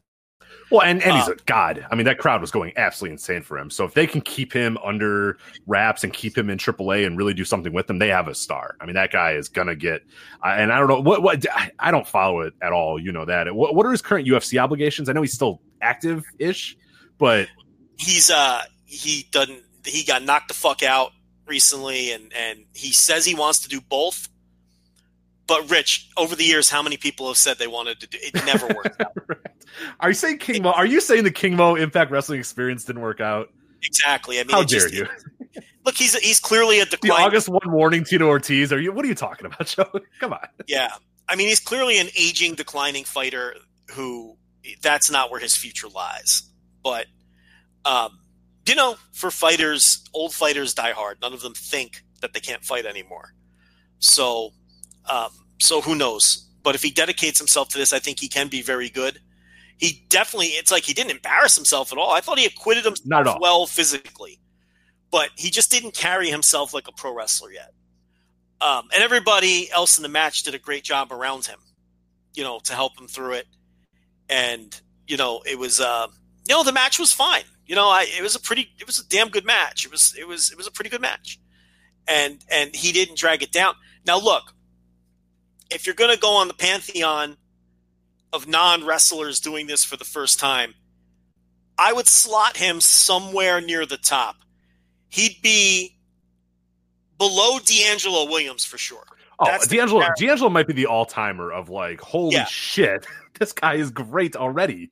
Like, how is he good already? It, it made no sense that he was as good as he was as early as he Yeah, was. So. that guy is just the peak example of first time out. Wow, that guy could be great at this in six months. See, that's what I'm talking about. Like D'Angelo Williams, he was like first day good. Like he reminded you of like the first time you saw like a Kurt Angle or a Matt Riddle. Right, right. something Yeah, Kurt. Angle was the mention the guy I was going to bring up. I'm positive that when Kurt Angle showed up in Memphis or whatever, I think he went to Memphis first. That like day one, he was already like better than everybody that he was training with. I'm positive of it because we saw him this a year. I mean, God, a year and a half into his pro wrestling career, he was already the world champion, and it wasn't like he was an unworthy world champion. He was already great. So he he, but I think that's it's it's more the exception than the rule for a lot of these guys. So Yes, like and I think a handful of dudes that that have ever been able to do it. Yeah, and it's an unfair standard, you know, and and that's why I say if I'm going to slot in Cain, he'd be close to the top of people who came in the first time, and and, and you know, um, and how they looked right out of the gate. So um, there's something there with him, and I thought it was an enjoyable match. And I think that yeah, AAA has something. And look, you know, again, if I'm Cody and I'm in that match with that guy, you know, I'm pulling him off in the corner and having a conversation with him. You know, I mean, that's a guy who AEW, without question, has a huge name. You know, so and, and they they need all the huge names they can get. So you know, if I'm AEW, and I'm sure that they're interested in the guy, but as well they should be. Um, speaking of AEW, we had Pentagon, Phoenix, and Laredo Kid defeating Kenny Omega and the Young Bucks, and I fucking hated this. I, I, I legitimately hated this match. I thought it stunk. I thought this was a legitimately bad wrestling match. It was my least favorite thing on the entire show. Um, the Bucks just aren't cut out for this style. It's like they slow themselves down to work the pacing. It's weird. It's like because lucha pacing isn't always slow by any means. Oh, I mean, lucha sometimes is a very fast-paced style. But the way the Bucks work lucha, it's like they feel like they have to change what they do. And it's hard for me to explain. It feels like they're working a different speed than they do normally. And it feels like Kenny Omega was like forcing himself to work in in a way that he doesn't normally work, and everything felt overly choreographed, and there was no fucking heat until the very very end of the match when they did the big the first big near fall. Nobody cared about this match. People on Twitter can argue with me until we're all dead. There was no fucking heat in this match until the tail end of the match. I don't know what people were watching. Rich, did this match have any heat? Or am I the one going crazy? God no. I mean, the, the last maybe minute had heat, Yes. but the other, God, I don't know. Let me see the actual match time for it. 18 minutes. Yeah, the previous 17 minutes, nobody gave a flying Nobody fuck about anything that happened. Yeah. about this match. And you had the Bucks and Kenny Omega in there doing their cartoonish healing, and no one cared. Overly choreographed garbage in terms of the spots. A ref bump that lasted 16 of the 18 minutes, which was a, which was egregious even by AAA standards. Okay, this was a one star match in my opinion. That's how bad this was. And and you know me, I never go below two. For me to go below two, you got to be Mercedes versus Bacardi. This was a less than two star match to me. It was awful. I hated this. I never want to see the Bucks in AAA again. I just don't. And we're going to see uh, Kenny because he's challenging for the, the world title that no one cares about. You know, he, he did the post match promo. For the Mega Championship. Yeah. Yeah, and he tried his best, but no one cared about that either. Because he cut, because he cut Kenny Omega in AEW. Thank you, fans, for coming and helping us sell this arena out because we Well, did it. And like, okay, like, nobody cares. but he was doing it in a smarmy way to get heat. Like I don't think he he was saying what he was trying to say was like he was trying to get over as a heel. Like I drew this crowd, and you're supposed to, but they don't care. They don't. They can't understand him. Number one, Right. and and they just don't care about him. So I I, I get what he was trying to do with the promo, but they don't care about Kenny Omega, and they couldn't understand what he was saying, and they didn't care what he was saying. So I don't know. None of this worked. I thought it was a fucking disaster. Um, and yeah, they got into it at the, at the, at the it had the crowd not started to buy into the near falls in the final minute of the match. I legitimately would have went dud on this, but I'll throw I'll give it a star because they did get the crowd at the at the tail end, and um, you know at least the right team won it all. But did the right team win? Because if Kenny Omega's challenging for Right. He man- lost and then got the mic and they cut the promo and then he challenged for a title immediately afterwards. So, he have won the match? yes, probably. You know, it, it's it's like he should have won the match and he didn't. So that was a mess too. I don't know. I hated all of this. I, I know you didn't like it much either, but did you hate it as much as I did? I did not hate it as much as you did. You might be an all timer on, the hatred factor for this. I did go two stars though. I, I went two stars on the dot, which again is is is is unbelievable. And I put a tweet out there uh, at Voices Wrestling as well, talking about guys that I, I like. And I've talked about this a bunch of times, so I'm not going to reiterate it uh, uh, again on the show. But like Kenny Omega, the Bucks, Pentagon, and Phoenix are are, are guys five of probably my favorite wrestlers in the world, guys that I love. I think that they're great pro wrestlers. I never ever ever want to see them in the ring together ever again. I am so ungodly sick of seeing the Bucks and Pentagon and Phoenix. I'm so sick of seeing Omega and Pentagon. I'm so sick of seeing the Bucks and Phoenix. I'm so sick of, P- of Pentagon versus Phoenix. Like any of the combo with these guys. I just want them away from each other and and not fighting each other. I want Pentagon on his own. I want Phoenix on his own. I don't want these guys teaming together because I think they're better as individuals. I don't want to see Kenny versus Pentagon. I don't. I guess I'll see Kenny versus Phoenix, and then I'll officially be done with that forever. I never in a million years want to see the Bucks versus Pentagon and Phoenix ever again. Like I'm just sick of this combination of people and and and this match. Like you said, even if I wasn't ungodly sick of this combination of people, this match still stunk. It just wasn't good. It was worked at a really deliberate pace. And like you said, everything just felt so paint by numbers and so sort of regimented. And then it wasn't helped by the fact that I've seen these guys wrestle each other 800 times and I'm going to see it again in another month. And it's just like, I, I don't like these guys. uh, There, there was a time where I thought that these guys would get the best out of each other. And maybe some people do think that. And like I said, maybe the first person that, that if this is the first time you've ever seen this combination of guys, you might still think, wow, this was incredible. Or, oh, this was awesome. I can't fathom it though it felt like the response from everybody that we talked to on Twitter and everybody that we talked to that watched it kind of had the same idea as us. It just didn't work, and I'm just so sick of this combination of people. And I, I, God, I hope after all out it's over. I know they're in a ladder match. It'll probably be good. I'm sure the crowd will probably be hyped up for it. But when it's done, please never again with this combination of people. They're all better off apart from each other. I just I don't want to see it ever again. See, the fight for the fallen version of this, I thought was a really awesome version of this that I just happened to be sick of. Remember we talked about that? Yeah, It's like intellectually we know, okay, what we just saw was a really great match, but we're we're, we're just happen to be sick of it. This was not that. I thought this stunk. Like there were spots in this match that I guess were impressive spots. I guess I don't even. I don't. I mean, there was like a really terrible looking triple Canadian oh, destroyer that that looks so contrived. like that's goofy. honestly i'm trying to think in my head that's probably the best one there was one okay the one spot i enjoyed i think kenny took phoenix's mask off and then tried to do the One-Winged Angel and then phoenix flipped it into a hurricane rana and got the mask back as he did it that was cool that's Yeah. it other than that that was in 18 minutes that's the one spot that i went ah that was cool and the rest of it fucking stunk so I mean, as you know, Kenny Phoenix in a singles match. I mean, I'll definitely give that a chance. They had that independent match. I thought that was um, a little overhyped, but it was really it was it was a great match. It wasn't, you know, there were people giving it five stars who saw it live, and I didn't think it was a five star match. But it was a really, you know, it was like a four and a half star match. So I mean, I I, I I'll watch them. At, but in Mexico, I don't know what it's going to be like. Is Kenny? Does Kenny think he has to work differently? Because if he works the way he worked in this match, where he feels like he has to be a different kind of wrestler, then I don't know if I'm looking forward to a match with him in Phoenix. If they just go in there and have the kind of match I know they're capable of, then yeah, I'm looking forward to it. So, um, I don't know. But uh, after that, of course, was the main event that we talked about already. So, I don't know. It's like, okay, so I love the pre-show match. I love the main event. I thought the Cain match was super interesting, and I like that. And then there were elements of all of the other match. Oh yeah, and I like the Copa match. I did. I Yeah, legitimately yeah, yeah. like that. that helped if And that then- was a if that sucked then we might have a different take on this but that was pretty good I so. think a lot of people probably thought that sucked. I that's more like a I don't know. Maybe maybe I'm off on that. But and then there were elements of the other matches that I really liked, like the the, the trios match. There were elements of it I liked, but I can't say that any of the other matches were whole complete matches that I liked. There were just elements of those matches that I liked, and I hated the Bucks match, and I really wasn't too fond of the opener.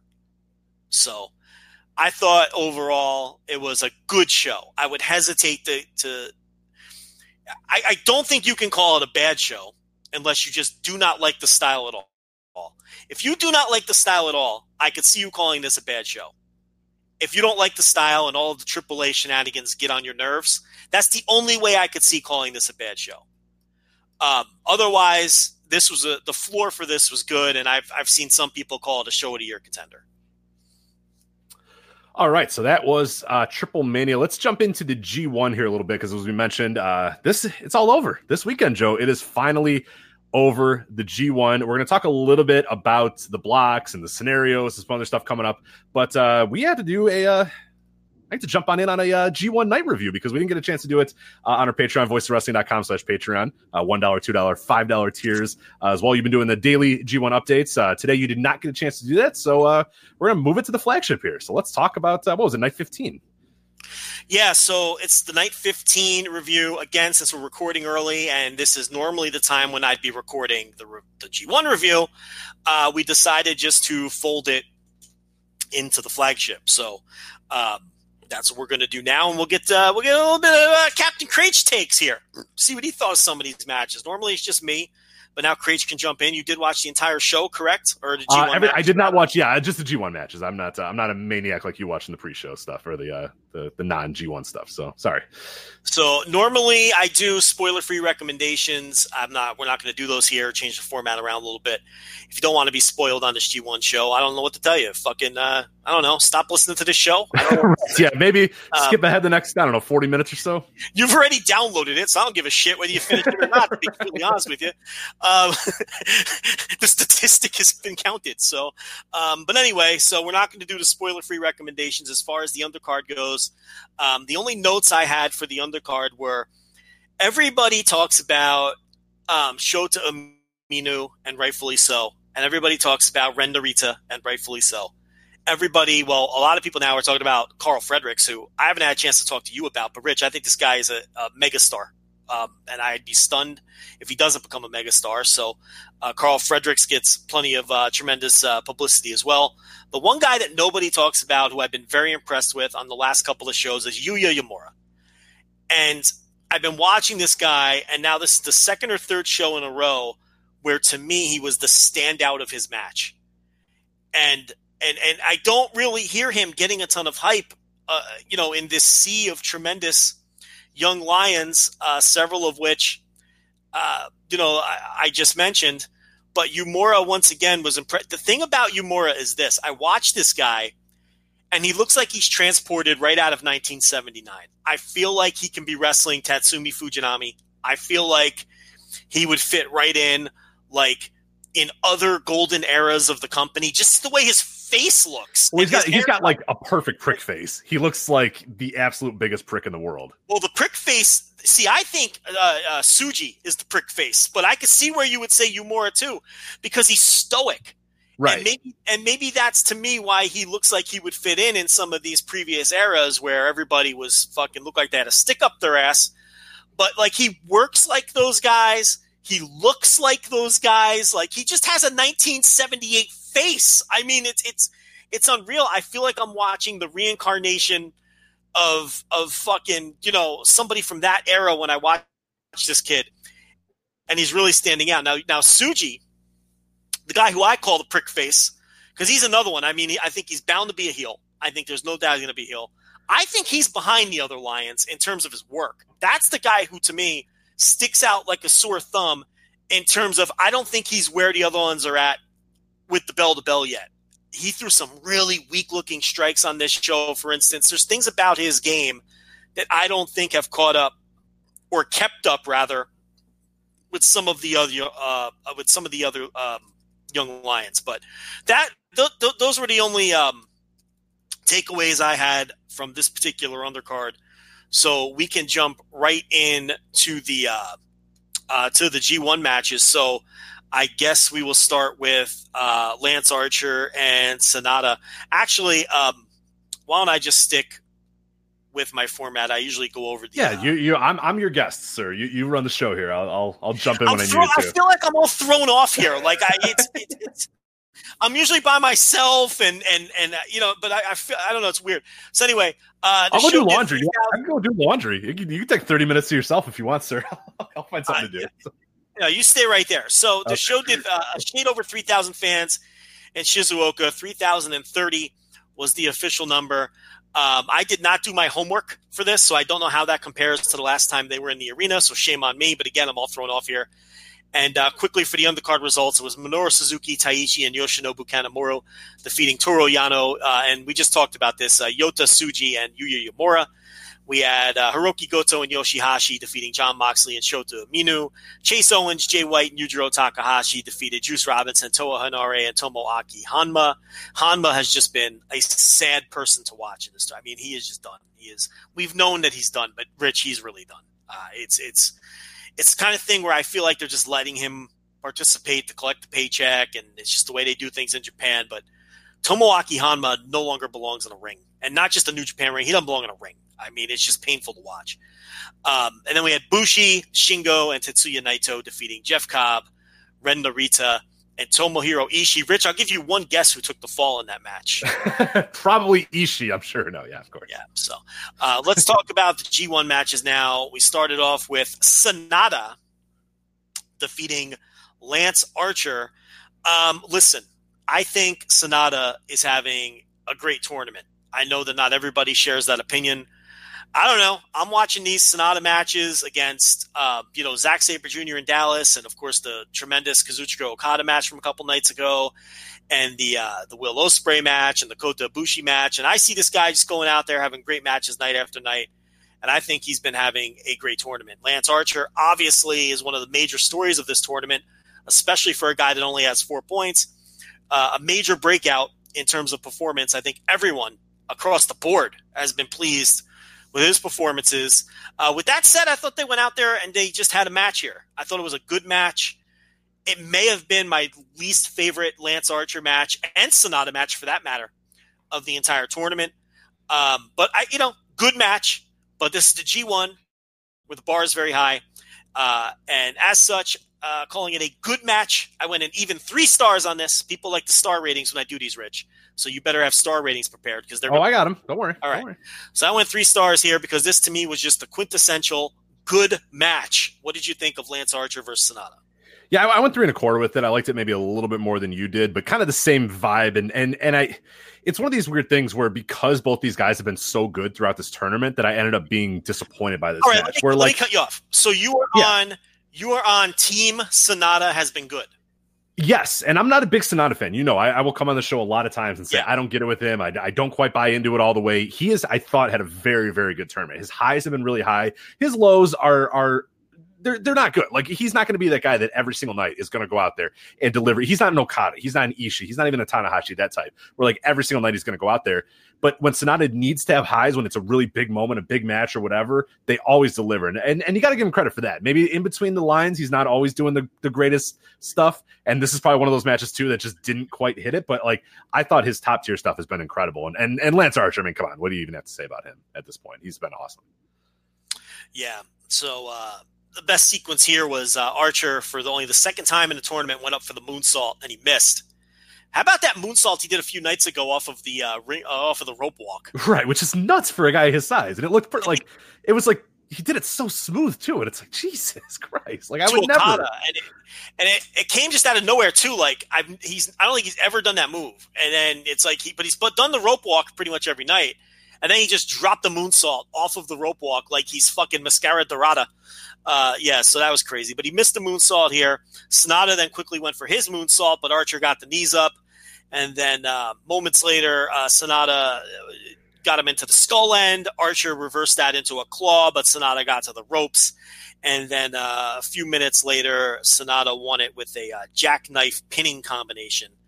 So uh, yeah, uh, a decent little uh, you know opener, so to speak, but nothing to write home about. Nothing you need to go out of your way to see. Next up, we had Bad Luck Fale upsetting Hiroshi Tanahashi. Uh, the story remains the same for Tanahashi, where he the story of the tournament is he's struggling with his body. He did hit one high fly flow here to Fale's giant, enormous whale like back, but that wasn't enough to put the big man away. And then, uh, with minimal interference by Fale standards, he actually won this match with a wrestling move, a backslide to defeat Tanahashi. Um, look, Fale is bad. We all know that. There's no point belaboring the point. And it kind of worked into Tanahashi's current gimmick to where he's physically limited to kind of work with a guy like this. But it's so hard for Fale at this point to have even an average match, let alone a good one. I went uh, two and a quarter on this. I couldn't even bring myself to go the straight up average two and a half What did you think of this? Yeah, I went two on the dot. I just, I, it just didn't click with me. And I know that's, like you said, it's kind of the story is that Bad Luck Fale is a lump of shit and he sucks, and Tanahashi is old and, and broken down. So it like, it, they told the story that they wanted to tell pretty well, but it was just like, you, you got to be fair. And, and, when it was all said and done, I was just like, all right, that, that, that kind of sucked. That really stood out as, as, especially on this night where I think a lot of stuff was pretty good on this night. This one was pretty horrendous. And, and, uh, I'm, I'm definitely ready for Bad Luck Fale to be out of the G1 forever. And, and I know Tanahashi's kind of playing up this character right now. It was a great opportunity for him just to kind of have a little bit of a night off. But, uh, yeah, it's been, uh, it, no good. Yeah, this is one to definitely easily skip. So, look, we all know the role Fale plays. Okay, is it time not to bring him back into one? Not, not. Look, we don't want him in the G1 next. But what I'm asking you is, do you think the company sees it that way? Do you think they see this as okay? We're out here, and part of the appeal of this thing is is people know they're going to get these great matches, and this is the best three weeks in wrestling and all that. Do you think they finally to say, okay, you know what, we, we can put somebody else into sort of this role because this is bad? I, I, do because, and a big reason why is we look at the standings right now. He's at six points only, and I don't know what he's going to get up to. I don't know what he's going to peak at. But Bad Luck Fale was a guy that, and, and when we talked about previewing these, well, he's only got one left. So I mean, right, I was going to say he's not going to get too far high up there, but he's a guy that we always talk about. Of okay, well they're gonna you know they're gonna use him to get some extra wins. They're gonna use him to to to you know balance the block a little bit, and you never know he might beat Okada, he might be this guy, he might be that guy, and like I, this year he just didn't. Like this year he's towards the end of the block, didn't really have any big wins. I mean, I guess you can count this one as a big win. You know, he what he beat Evil, he beat Kenta, and then he beats what Tanahashi, and that's it for him. I mean, like it's just they didn't use him and they as they did in, in in, in some other prior years. And I would say that is a good sign that maybe they just realize, okay, look, this guy isn't a monster anymore. He's not really doing because if you want to do him in that role, if you want to say, hey, look, he he we know he sucks but he's going to get 10 points because it's good to kind of balance the blocks out. It helps kind of he can beat guys and it's still believable, but it's no longer believable that he beats guys. Like he's a, he's a geek even by their standards too. So I, I would think it's now is a good time to just say, okay, this, it's, this it's, is done. It, well, it's two years in a row because remember all the DQs last year, right? So well, that was a way I think they kind of got out of it. It was like kind of Yeah. lean him off that because a few years ago he was like that monster guy, and then last year it was like, oh, geez, this monster that could beat people is just being an asshole and he's not winning. Why is he not winning?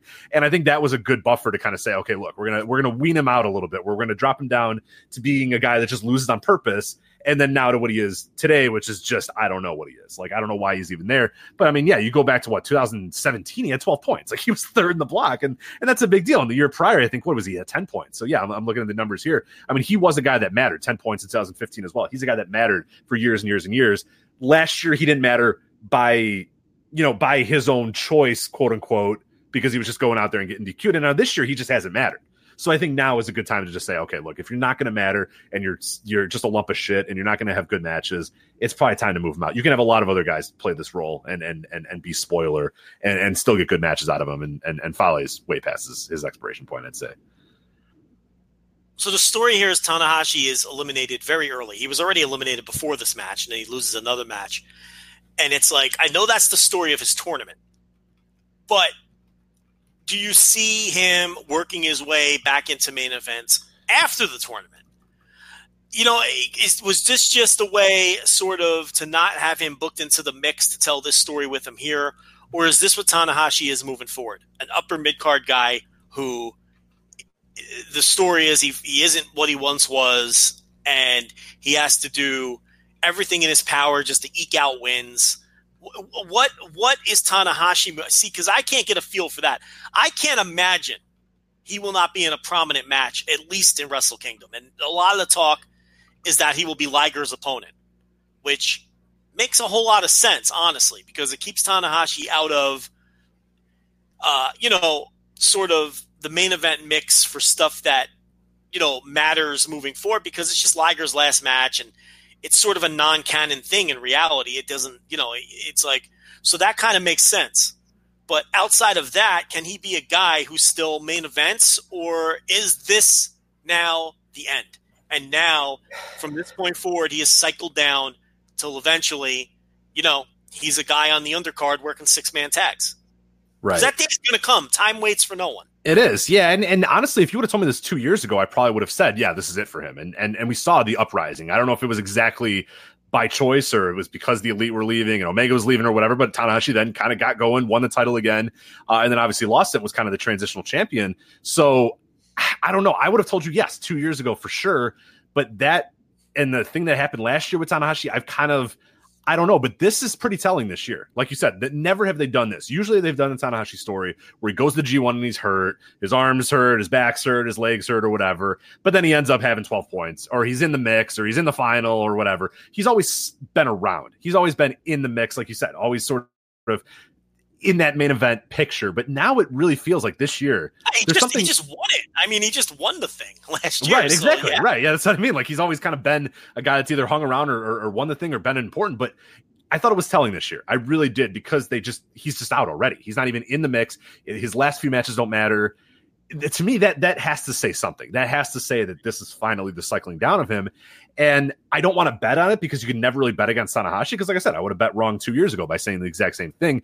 But it does feel a little bit different this year. And it feels like even he maybe realizes and looks around and goes, okay, look, we got guys like a, a Kenta who might stick around and, and, and need a big spot. A guy like a Sanada who's going to need a bigger spot. A guy like a Shingo who's going to move up the ladder. There's so many other guys. And, and, and now, almost more than ever, they have a next crew ready to go that it might be time for Tanahashi to take a step back. And and and it's going to be it, it's it's bizarre to think about because a lot of our lives he's been like a top guy in New Japan. A lot of our a lot of people listening to the show they've only known in New Japan where Tanahashi's like a top guy, but it might be at that point now. It might really be. I think this this G1 is very telling. The, the point totals, the quick eliminations, the way he's worked, it's all kind of felt like it was deliberate to say, hey, look, this guy's he's getting cycled down a little bit. But it's Tanahashi, man. You, you, never know. It could rise up again real quickly if, if need be. He's always there as a utility guy, and he's always there to go to if they need him at, at, at a moment's notice. But it does feel like this is the first big sign in, in a couple of years of him starting to trend down a little bit.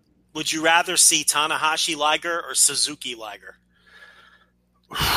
if those are your two options for, you Oh know, man, they did a, such a good job with that Suzuki Liger. I think. Okay, here's the thing. I think the story that they told with Suzuki Liger, I would enjoy that getting paid off. But I think Tanahashi Liger could be like an all time moment. Does that make sense? Mhm. Like in five years, I think I'm going to remember that Tanahashi and Liger had a Wrestle Kingdom match. Then I'll remember that Suzuki and Liger had a match, even if the Suzuki Liger match has been built up better. Because I think the Tanahashi one has a chance to be really good too. Whereas I don't know that the Suzuki one could it could be really that good. I think it'd be fun, it'd be interesting, it'd be giftable, but I don't know that it'd be good. I have no doubt that Tanahashi and Liger would tear the house down at Wrestle Kingdom. See, I thought they started planting the seeds for Suzuki Liger way too soon. So I never really totally bought into the idea that that would be the dome match.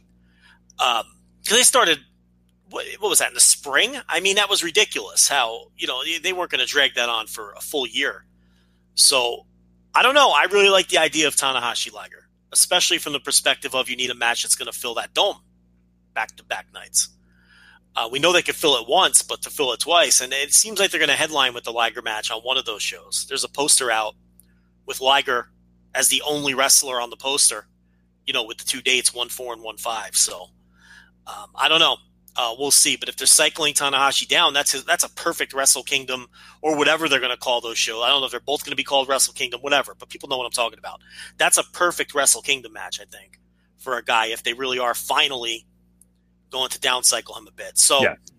uh, let's argue about Will Ospreay versus Kenta because we kind of already know what we think of it because we were once again we had the split personality Twitter account going today, and it's like you didn't dig it all that much. Well, I'll let you speak for yourself. I'll tell you what I thought about it though, because this might be one of those instances where it's like maybe you did like it, but I don't know. I'll let you talk. But I'll go first. I thought this was fucking great. I mean, I, I, I, I'm watching this match, and while it's very obvious to me that Will Ospreay is the better wrestler here, and that's not even. I mean, we knew that though. Like Will Ospreay is arguably the best wrestler in the world, and a big theme of this tournament and Kenta's comeback has been that he's been pretty good, but it's it's it's not 2005, and we're not going to wind the climb back clock back 15 years. And I think we've all accepted that. But he's been pretty good, and I I think he's been more than pretty good. I think he's just been flat out good. He's had two or three matches that I think were pretty great, and the rest of his matches were fine. And he comes into this one And he- here's what I think of this match. I thought this was an awesome match that I loved every second of, and it got me off my couch. And at the same time, I thought to myself, God, if this, if if they, if Will Ospreay could have just been around in 2005, or if Kenta could have come out of a time machine to wrestle Will Ospreay in 2019, this could have been all time good. And I think both of those things can be true at the same time. I mean, why can't we accept that Kenta has lost a step while also saying that he still has very good matches and that this match fucking rocked? I don't understand why people have to like draw battle lines and fall on one side or the other. Both of those things can both be true. And and and that's kind of like my overriding thought of the match while also preemptively defending myself against your counter argument. Even though I don't really know entirely what you're going to say. So, what did you think of the match? So, so I enjoyed it. I, I went four stars with it. Maybe not as oh, much Jesus as you. Christ! You went four stars on the match. yeah, I still said the way my- you were talking. I thought you were going to go like no, two and three quarters or something. God, no, no, it was great. It was good. I mean, there was there was the slip up where where, where Kenta slipped up and had a little bit of a, a, a miscue there, and, and they worked it into the match fine, and and that didn't that didn't really bother me all that much. The thing that got me afterwards, and, and it was kind of interesting because a lot of people a lot of people then jumped onto my tweet of saying like, yeah, I thought it sucked, and I was like, whoa, no, I, I definitely didn't say that. I thought it sucked. I thought it was a, a very good match. To me, though, what struck me is Will Ospreay just seemed like he was so much better than Kenta, and it's so weird to have that thought in your head that like Will Ospreay goes in this match and and blows Kenta away. I think I think this was arguably. I mean, Will Ospreay's had some better matches this entire G1, but this might have been his best performance because it felt like he was dictating the pace, like he was the one that was out there kind of calling the match, doing everything. I don't want, I'm not going to say carry. I'm not going to use the word carry because Kenta probably doesn't need to be carried, but it felt like Will Ospreay was the guy that was kind of the, the, the main guy in charge of getting this match where it got to. And it, it got to some pretty good points, but it felt like at, at times Kenta was trying to match up with Will Ospreay and he can't. And that's nothing against Kenta. It's just kind of like we have to kind of rebalance our thoughts on this. Is that he's not going to be a guy that's going to step into 2019 against the best high flyer, one of the fastest, smoothest wrestlers in the world, and is going to look like a million bucks up against that guy. He's just not going to. So it's one of these weird things where like Kenta can have a good match, but at the same time, it unfortunately just feels like, oh man, like that other guy is so much better than him. And I thought that was just kind of weird because I there was there was a decade where I never thought that Kenta was in the ring with somebody that was better than him. You, you, know what I mean? I always thought he was the best guy, and now you're kind of seeing him after the five years in WWE, after so much growth has happened in pro wrestling around him, that a guy like Will Ospreay, who's younger, more athletic, more polished, or whatever at this point in his career, goes in there and blows Kenta away in a match, and and that's all my thought was. It's not a negative against Kenta; it's more of a positive against Will Ospreay than it is sort of does that make sense? Like people kind of took it as me bad mouthing kenta and it's not necessarily that. I think he was fine in this match. And i think he's been good this entire tournament. He just hasn't been great. I don't know what people think that they're going to get out of kenta these days and i think that's maybe one of an issue. Like you said you can't turn that clock back. You can't go back to 2005 you know it's just not going to happen. But to me it was just it was startling how much better i thought will ospreay was in this match see okay and, and that's, my biggest takeaway i think maybe that's it because i'm not surprised by that I, I've been watching Kenta wrestle the last five years. I knew that Will Ospreay was way better than him, and I don't know. Maybe like you're saying, some people are like yourself. Maybe are just coming to that realization now. Okay, he's not at that t- at that tier or that level anymore, and maybe this match was the one that really sunk that in for you. Is that Right. kind of what you're saying? Yeah, no, exactly. Yeah, and and, and our friend Alan uh, Alan Counihan had kind of a similar thought on Twitter as well, and, and I obviously respect his opinion. And he's a guy who loves Kenta, and he kind of said, I I have to admit, like you kind of see that Kenta is a different tier these days. He's just not that top top tier wrestler, and that's fine. It's fine if he's the second or third tier of pro wrestlers. It's fine if he comes to New Japan and, and he's here full time or whatever, and he's not as good as Okada or Kota Ibushi or Will Ospreay or, or or Shingo Takagi or or Tomohiro Ishii. That's fine. It's okay that he's just a second tier guy, but this is the first time where it really to me felt like okay, this isn't a guy that's really chasing his his past. It's just a guy that that just can't he he's not going to be the best ever ever again. You know what I mean? He's never going to be that top guy. He's never going to be the best worker ever, and he's going to have matches now and in the future where he's not the best guy in a match. And it's just it's hard to kind of fathom. It's hard to kind of wrap your head around that. And and that's that's I think my overall thought. Yeah, I don't know. I, I kind of, I don't know. I was never envisioning him as that guy while I was watching this tournament, though. I kind of knew this is a different guy. I, I, I did a long audio segment on that, maybe on night three, where it was like, hey, look, this is a different guy now, and we should just be watching this guy instead of watching some ghosts from the past. Watch the guy that's in there because the guy that's in there is having really good matches. Yes, I, yeah, he is. Yeah, if it was You know- if it was wrestler X, if he was named anything other than Kenta, he'd have a great tournament. you know, I think people would be saying that he's had a great tournament as well. It's just the expectations have been just been sky high for everything that he's done. the Okada match was great. The the Tanahashi match was great. The Evil match I thought was an excellent match, and I loved this match. I went four and a quarter on this, so it's not like we're worlds apart. And I'm not saying it's a match of the year contender, but this was a satisfying Will Ospreay versus Kenta match to me. I mean, um, this was to me comparable to a high end 205 live main event. And I watched that show week in and week out. And when those main events land, this is about the level that they land on. And to me, I was watching this and I don't know whether it's because he was just in 205, but I'm watching this thinking that's the thought that came across my head. I was like, wow, this is like one of those high level 205 live main events. Right. Is what I felt like I was watching, which always, you know, people listen to the Thursday TV reviews. They always land for me like four, four and a quarter, you know, somewhere in that range. And I'm like, no one's watching these matches, and it's a shame because they fucking rule, you know. And to me, that's what this was. I mean, there were sequences in this that that were awesome. I mean, he he gives him the Falcon Arrow on the apron, and then they have like this, you know, crazy sequence when they get back in the ring, which ends with a with an Ospreay sit out power bomb. So then Ospreay goes for the shooting star press, and Kenta gets the knees up, and then he puts him in the game over. And he has him in the game over, and at this point, the crowd, Rich, is on fire. And what's cool about this, and there's different opinions on this, and I want your opinion on it.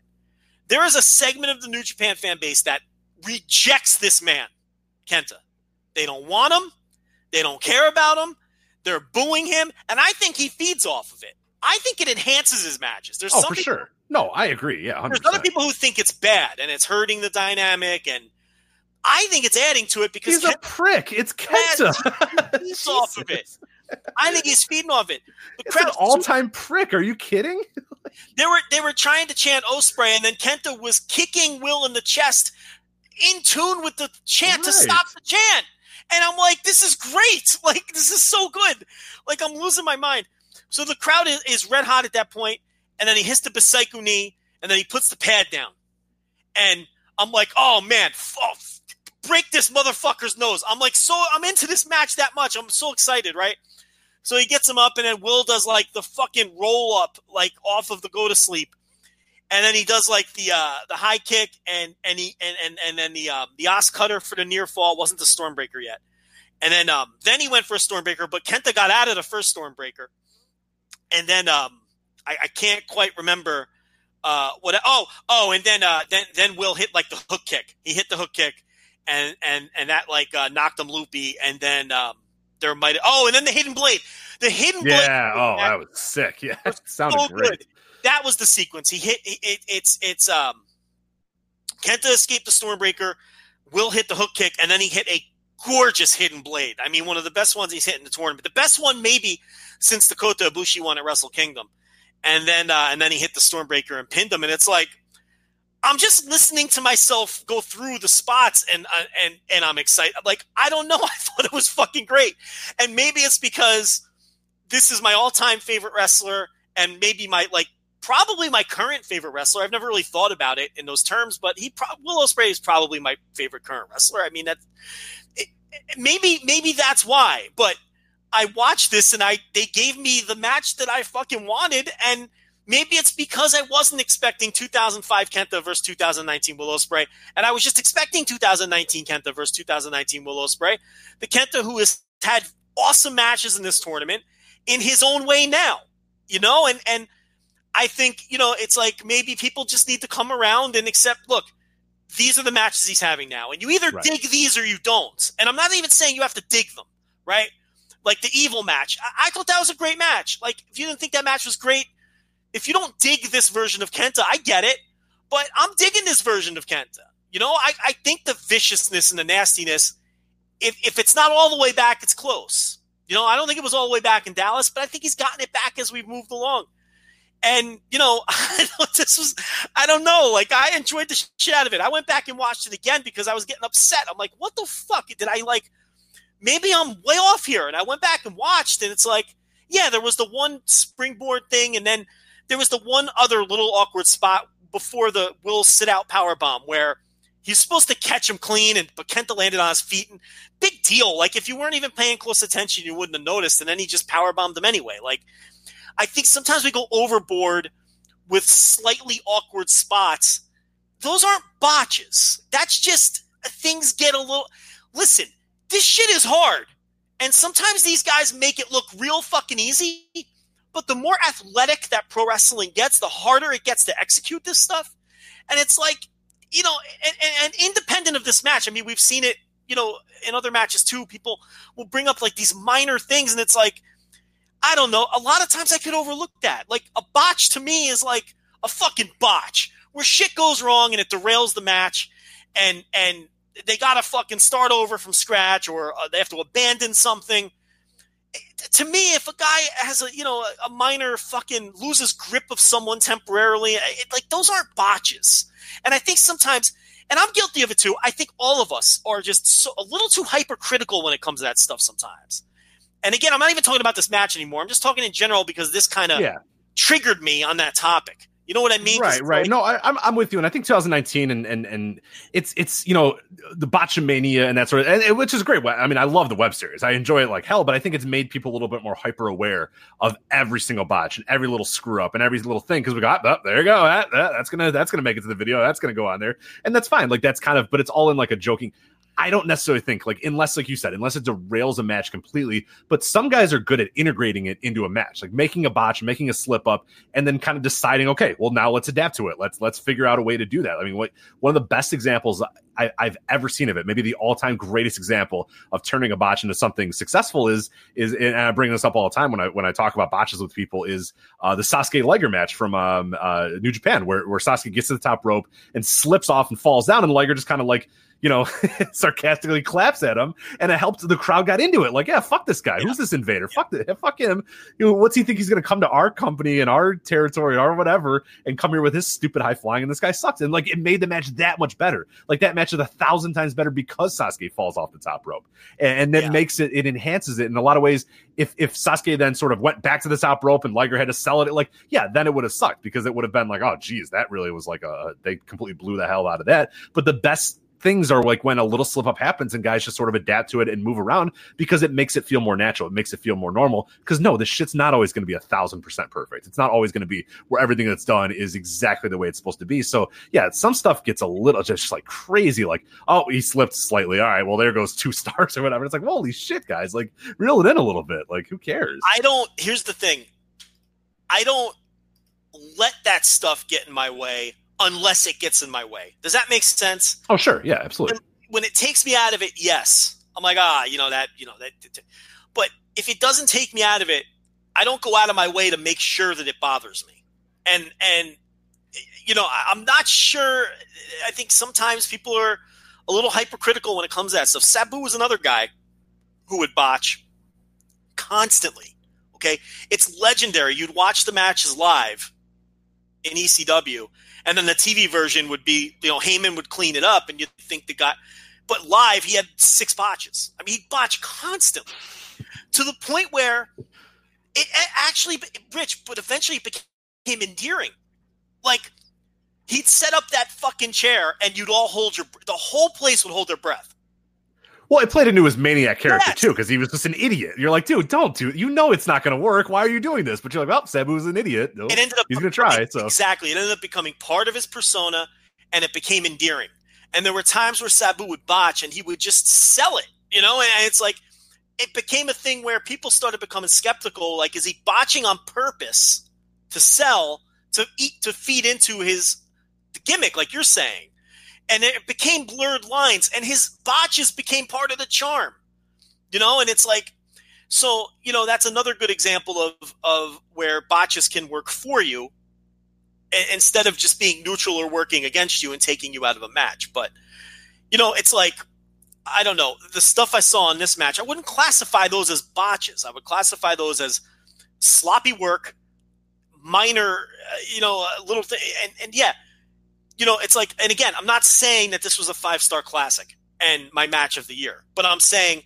I'm not letting, you know, Will Ospreay losing his grip temporarily on a power bomb spot and then immediately drilling the power bomb anyway. That didn't get in the way of me enjoying what I thought was a great match. Right, right. You know, it, I agree. it was, and I didn't, and I'll be completely honest, I didn't even notice the one until I watched the match the second time.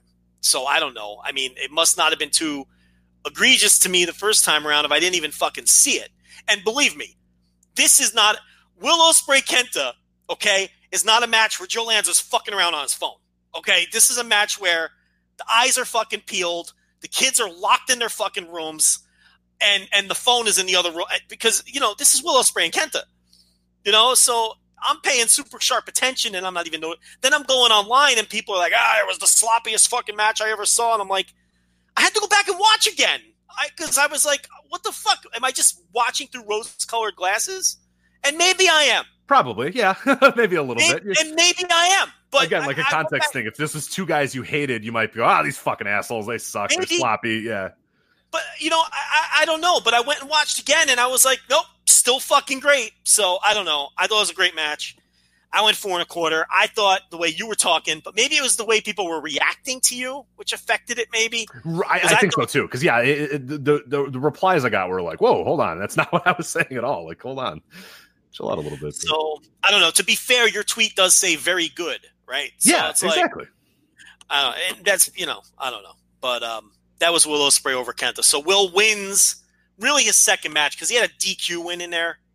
Okay, so this was like his second true win win. So he's Right. got six points. By the way, Rich is right folder on that one. By the way, but I won't brag. So I'll brag after. Yeah, if you want. no, I mean you picked him for two.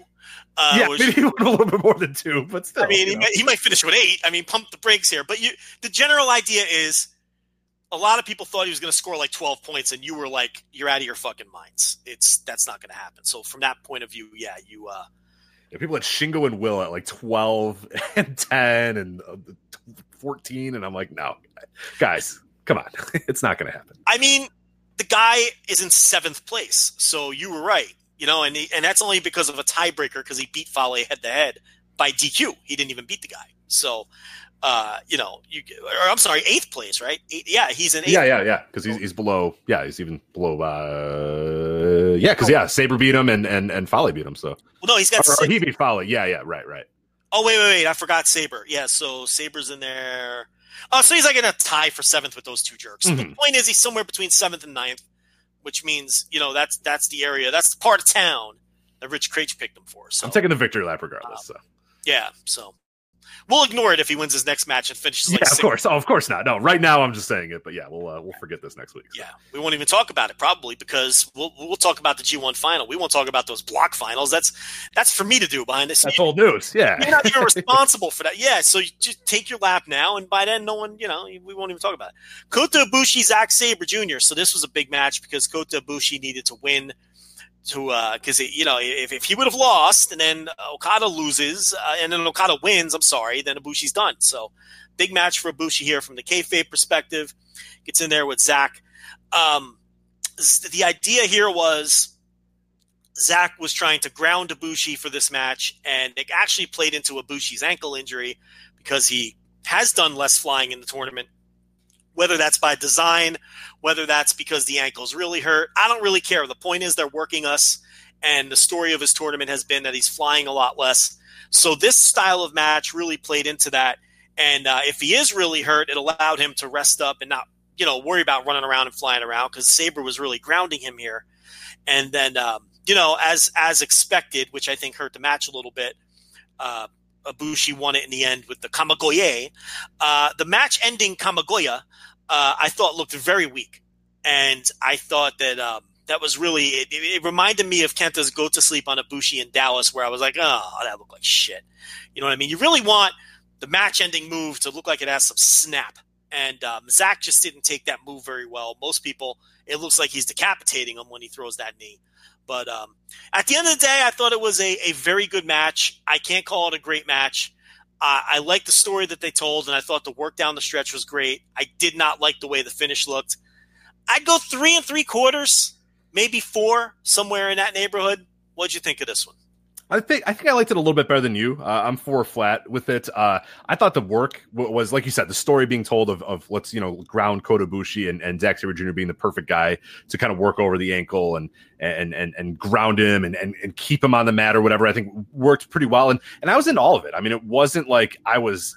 I won't say I was like super captivated by it. I've seen better matches between these two guys, and they've had better matches before. But I still think it was pretty damn good. I mean, I, I, in this G1, it's going to get swallowed up, and it will not obviously be something that we'll talk about at the end of the G1. It's not something that's going to pop up any match of the year list. But I think it was a good, solid match, and it, it fit perfectly on the show that was doing uh, pretty well as well. But yeah, I liked it a, maybe a little bit more than you. But it's one of these ones that like, I mean, how much can I rave about it when like we've had this entire tournament, and it's like it's probably what the 25th best match I've seen in this tournament, which is more high praise to the rest of this tournament. But it's like you know, it, it it's just been a nuts. So something like this, just a well worked, solid match, is kind of it, it feels a little underwhelming at times.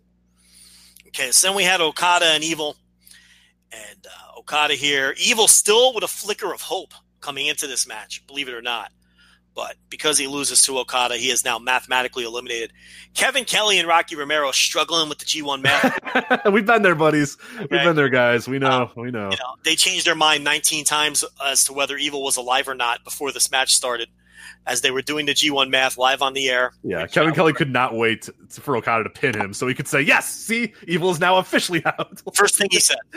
right. Ding, ding, ding. There we go. No more math needed. Evil, Evil is eliminated, I think, were the first words out right. of his mouth as he exhaled as they blew the G1 math badly. It's like Kelly was blowing the G1 math and Rocky was just agreeing with everything he was saying because Rocky didn't care. It was like Kelly was like, so evil is already eliminated here. And Rocky was like, yep, yep. And then Kelly would go, no. like, well, no, actually, no, right. He's, he's not, actually yeah. alive. And and Rocky was like, yeah, yeah, yeah. Like he didn't, Rocky didn't. yeah, Rocky doesn't give a fuck about this shit. And Kevin Kelly's a nerd like us. So he's trying to sound smart and trying to act like he knows the scenarios. Again, we've been there. We've been there a thousand times. We're about to be there in a minute here. But uh, sometimes you get caught in this loop. And yeah, the one guy doesn't give a shit. Yeah and you're just trying like hell to weasel your way out of it, hoping that the other guy goes, "No, Kevin, actually, I looked at it, and Evil's eliminated." But no. was like, he was getting no help. Rocky was just gonna sit there. Rocky doesn't give a doesn't fuck. He was just like, "Whatever, dude." he just kept saying, "Yep, yep," no matter what Kevin said. Yep, yep. You know, no, no help whatsoever. No, no, no uh, attempt to help with the math. No looking at any. He didn't have a sheet in front of him. He's just sitting there with his hand, arms folded, just agreeing with everything Kelly had to say. So, um, Kelly out there on an island. Uh, Eh, eh, drowning in the G1 math the way all of us have. I go through the G1 math before I do my audio every day with a fine tooth comb, and I come in ready and I come prepared and I lay it all out. And then some nerd after they listen to the show comes in and inevitably tells me I'm wrong. Yeah, Jeff so, Cobb actually, if this right. scenario happens, Jeff Cobb can actually win. Well, if there's a seven way tie, I'm like, what the fuck? Why did I waste an hour working all this out if you're just going to come in with your fancy fucking spreadsheet and tell me that if there's a seven way tie with right. all of these exact. If everybody draws except for Jeff Cobb, then Jeff Cobb right. still has a chance. Yeah. So it's like I finally have given up and I've implemented the black X, red X system for eliminations. Okay. If I think you're probably eliminated, I give you a black X. If I know that you're eliminated for sure, because you can't match the point total of the guy in first, I give you the red X. And if uh, if the nerds want to come in and correct me, they're more than welcome to. But um, yeah, point here Okada defeats Evil, and now it's very simple in this block. It's Okada, it's Ibushi, the winner moves on and everybody else is out. So you've got four meaningless block matches in Budokan. How do you feel about that? Would you like at least one other match where a guy has a flicker of hope? A little bit, yeah. I'm a little worried that like it's just like a guy like a like Kenta and Sabre is just going to now have just like a match, which is fine. I don't care that much, but it would just I don't know. I would have liked a little bit more of those other guys. You want to tell the story with Tanahashi? I get that. I would have loved Kenta and Sabre to have a little bit to their story. Sanada and Fale, like I get where Fale is at at this point, so I don't. I, I guess I'm not too worried about that one that much. I guess there's not a ton of other scenarios that I really, really would have played out, but I do, I, I do dislike that Kenta and Sabre doesn't matter. I would have had Kenta at least in the mix until this final night, and then Sabre kind of plays spoiler and knocks him out or whatever. But You know they could have done very easily? They could have had Evil beat Okada, and then Okada Ibushi would still determine the block if Evil lost to whoever he's facing on the final night. Uh, yeah, and Evil's got Archer. Evil's got Archer on the last night, which would be a good send off too to have Archer just beat Evil And and eliminate. bookend his yeah, but uh, eliminate him, bookend his G one, which I think is a good story to tell. Uh, with that, Evil then looks you know pretty valiant because he was in the mix, but then Archer, who doesn't you know probably get out of the bottom of the bracket, probably still tied for last, but still gets that last big visual win over Evil. Evil loses nothing, Archer loses nothing.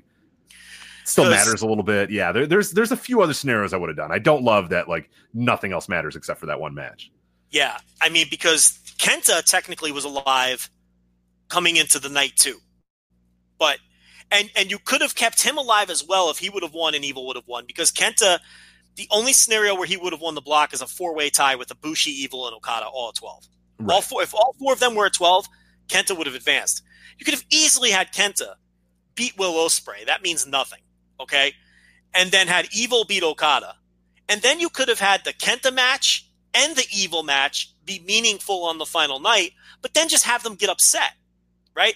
You could have Evil lose to Archer, have Kenta lose to Zack Sabre Jr., and that eliminates them as you go, right? So that gives it a little more juice, and then you still get to your end game of Ibushi versus Okada for the block. The only caveat there is they probably don't want Okada losing to Evil, and that's really what it comes down to. Right. So, you know, it's like that's the trade off. Do we keep a couple more guys alive into the last night, or do we just keep booking our dominant champions? Right, and, and that's what they did. They had Kota Ibushi basically run through as many people as he could possibly run through, and Okada ran through everybody. So it was just like, yeah, these are our two stars. They're going to face off in the final night to determine the G one. Which I I enjoy the simplicity, but I also part of me kind of misses the the crazy. Okay, here we go. Evil could yeah, evil's still in the mix, but I I do I can't knock the idea of just push the guys that are stars and and have because to be everybody. fair, you're going to get the wildness in the other block. Oh, are you are you ready for this? I'm ready. All right, I think I got it. I'm sure someone is going to say, are, "Do you have it as well? Have you?" Oh, we got to quickly talk about Okada Evil, so we'll we'll blow through that quick. So, um, I think you loved it, right? I did. mean, okay, so you talk about it first because I have a feeling you liked it more than I did. Okay, so yeah, I'm probably about four and a quarter on this one.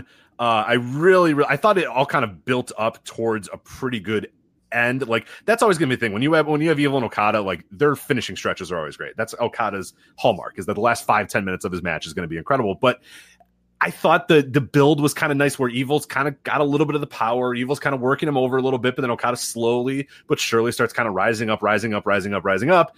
Evil has a little bit of hope spots at the end, and then Okada just kind of puts him away. I think it was it was simple enough to it, it told a story where Evil never necessarily felt like he was going to win the match, but it also felt like he wasn't completely dominated by Okada because he got a little bit of the offense. And Okada then slowly sort of works his way back up, works his way back up, gets the victory. Really good finishing sequence between the two where Evil at some points feels like, okay, maybe Evil's going to do the upset here. Maybe Evil's going to shock the world, do it here. But then you never really doubted that Okada was going to do it. So it, it worked in that way where like I, I, I there's there's a way to book this match and there's ways that like people would book it where like evil felt like he was going to win. Like you'd have two counts where like oh my god evil's going to win and like that sort of and that style's fun. I enjoy that style sometimes. I never at any point i don't think the crowd at any point ever thought evil was going to win but they still worked it in a way that that made it interesting in the final stretch that made some of the final spots they did some of the back and forth that they did still interesting even though it never at any point felt like okada really was going to lose this match. So so i enjoyed that way that they did it and i thought that okada I think it just was, a, a, a- you know, he's obviously not done yet. He's going to have one more incredible match,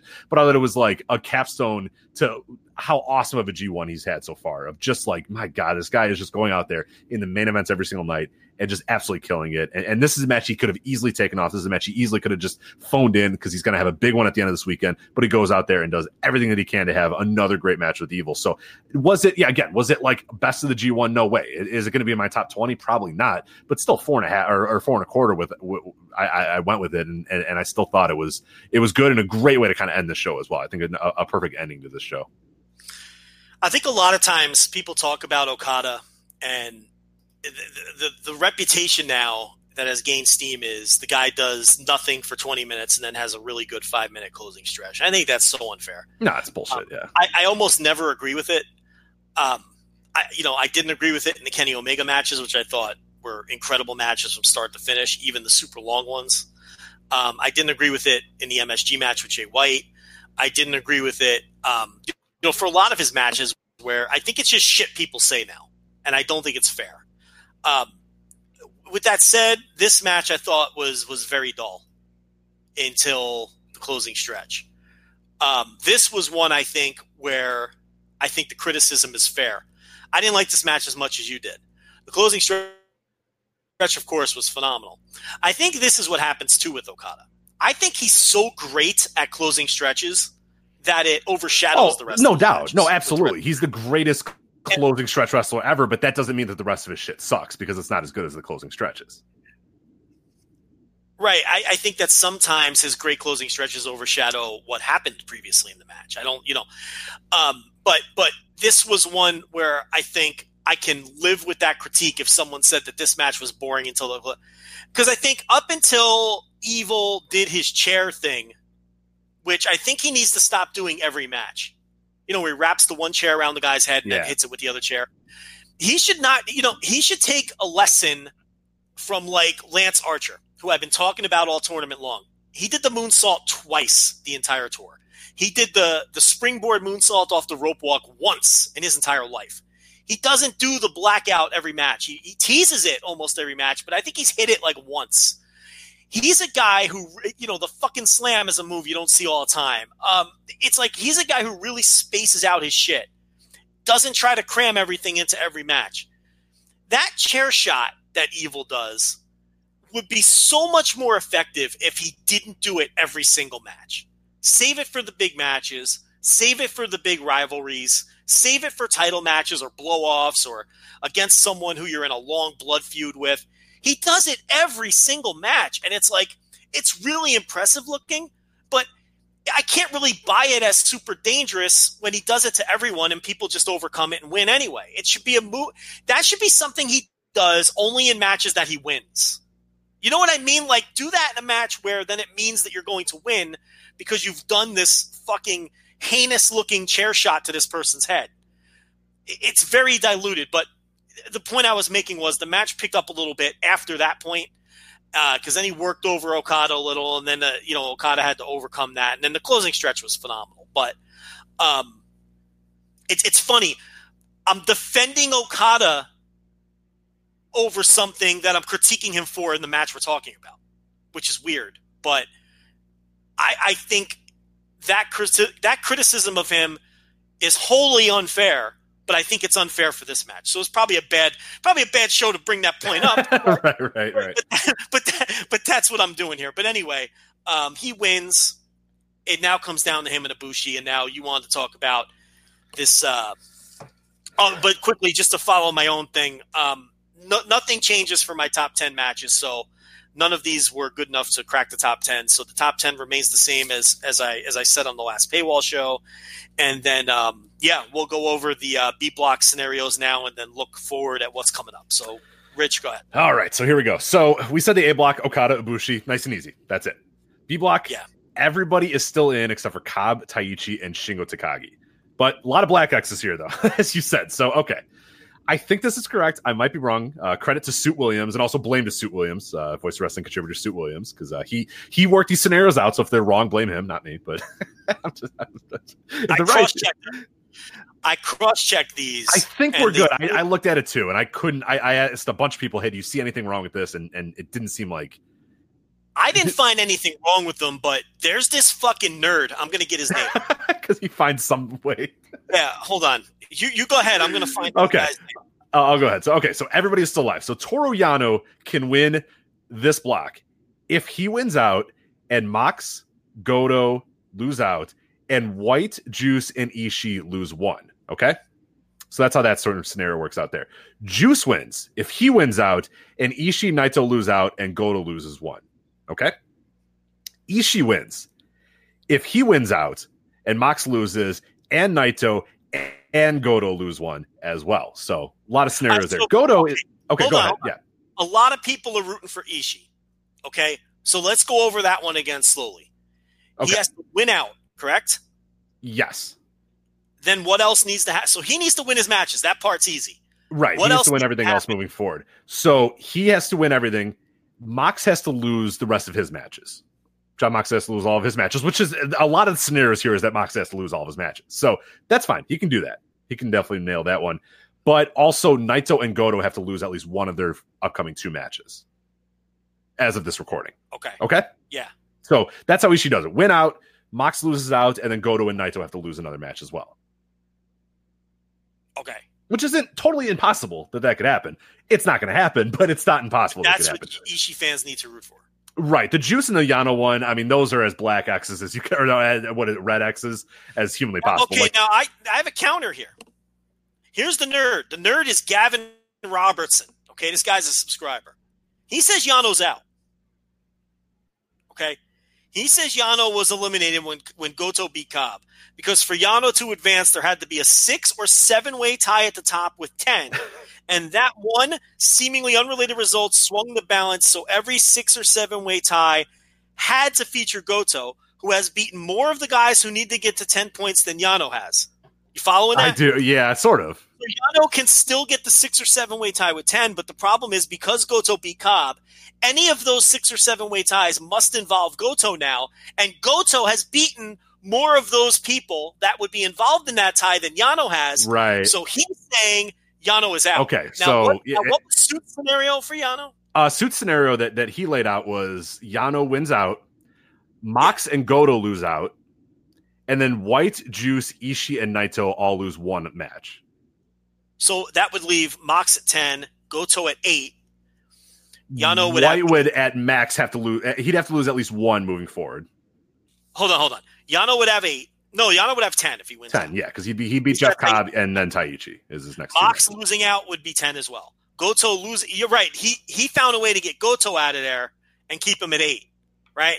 So then what else was the other thing after Goto? So then Goto has to, yeah, as I said, Goto has to lose out, and then White, Juice, Ishii, and Naito all have to lose one match. Okay, here's why here's why uh, uh, Gavin Robertson's right and Suit is wrong.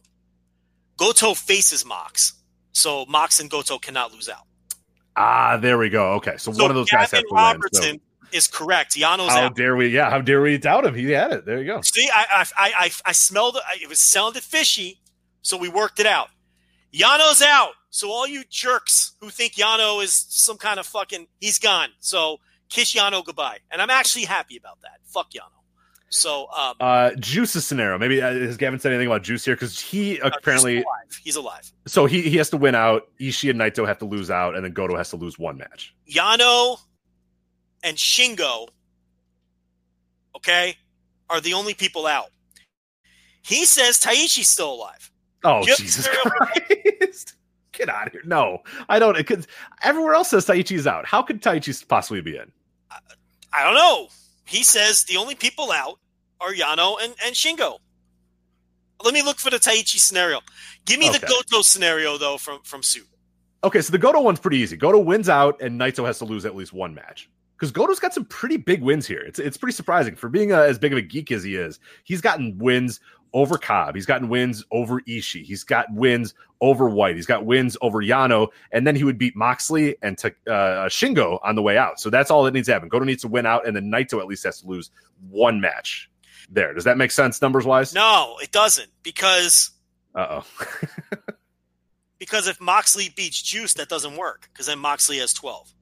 Oh no, but it'll be tied with Goto. right. But what about? But Ishii can. But, but you see, Goto can end up in a bunch of different ties with the twelve points because Ishii can win out easily because Ishii has Shingo and Taichi. So the three way tie, unless Goto wins the three way tie, no, because Goto will have beat Mox. Here we go. Here we go. it's But begun. lost, it, but lost to Ishii, right? Goto lost to Correct. Ishii. No, no, no, no, no. Who won that match? I can't remember. Okay, Goto beats Ishii. Oh, okay. So he, so so uh, suit is right. Yeah, I said Goto has big wins. I mean, that's the thing about Goto is like, even though his point total isn't that high, which it is still pretty high in this block, he's got wins over Ishii. He's got wins over Jay White, and he's got wins over Yano. So then he would beat Moxley and Shingo, some other two heavy hitters, especially All right, Moxley. So, then he he would have twelve, but have wins over Moxley and Ishii. So at that point, if Goto wins out and Naito loses one, And Naito just has to lose one because Naito's at eight, but if he wins out, he has 12 plus the tiebreaker. But if he wins one, max for Naito is 10, and then Goto. right, and then it doesn't even matter what Ishii does at that point because Goto would win a three way tie with Ishii and Mox. Right. And Goto would have the Goto would have the tiebreaker over Mox too. So Goto's going to do it. you know, I'm in. He's going to do it because listen, if Ibushi's winning this thing, right? you- Are they really going to do Ibushi Naito again? Throw Goto in there. Let me look up that gambling. What makes you what makes you think that Ibushi's winning this whole thing? I'm saying if if Ibushi's Oh, okay. winning, You had a lot of confidence there. You said like you I'm going to look up that gambling site and, and put some action on this. You Okay, let's keep go. reading these scenarios. All right, Jay White. Jay White wins. It's for Goto. Jay, Jay White White, yeah. has to win out, Right. and Goto and Ishii have to lose one. Let me th- think that through. Yeah, Jay White wins out. So Jay White remaining matches: Naito, Yeah, Juice. Robinson. So big matches coming up. And Mox, Mox. No, no, Juice and not Naito, right? But no, no, no. He needs Mox to lose one. No, he has the win over Mox. Yeah, but he's a point behind. He's two points behind. I see what you're saying. There's an there's an extra caveat there. You're right. Yes, yes. Mox has ten. White has eight. So White winning He missed. out. Yeah, he did miss that He- one. So he would he would have to at least lose that. one more. See, and So Suit was cocky. Suit was cocky, and he talked, he did. He talked shit about the G1 math, and he screwed up at least two of these. It's it's hard. Read his little comment. He's like, I don't know why people get confused. Okay, that, okay, that was not him. That was Sean Sedor that said, "I don't know why anybody gets confused." And I said, "Sean, on a podcast, when you try to work these things out, like Yeah. live as this happening, it's tough." Suit was was less than confident. I will say he was like, "I think I worked them out. I think I got them. Here's what they look like." And we've kind of double checked them. And yeah, there's some little caveats that we did miss, though. You know But- what? Sean can get lost. I don't see him offering up scenarios. I, that's what I'm saying. Okay, people like you and me. It's easy. It's easy when you're just kind of tweeting about it and watching other people go through it, but it's it's difficult when you got to go out there and you got Gavin telling you actually Taichi could win a 19 way tie. That's- I get well actually every time I do a show.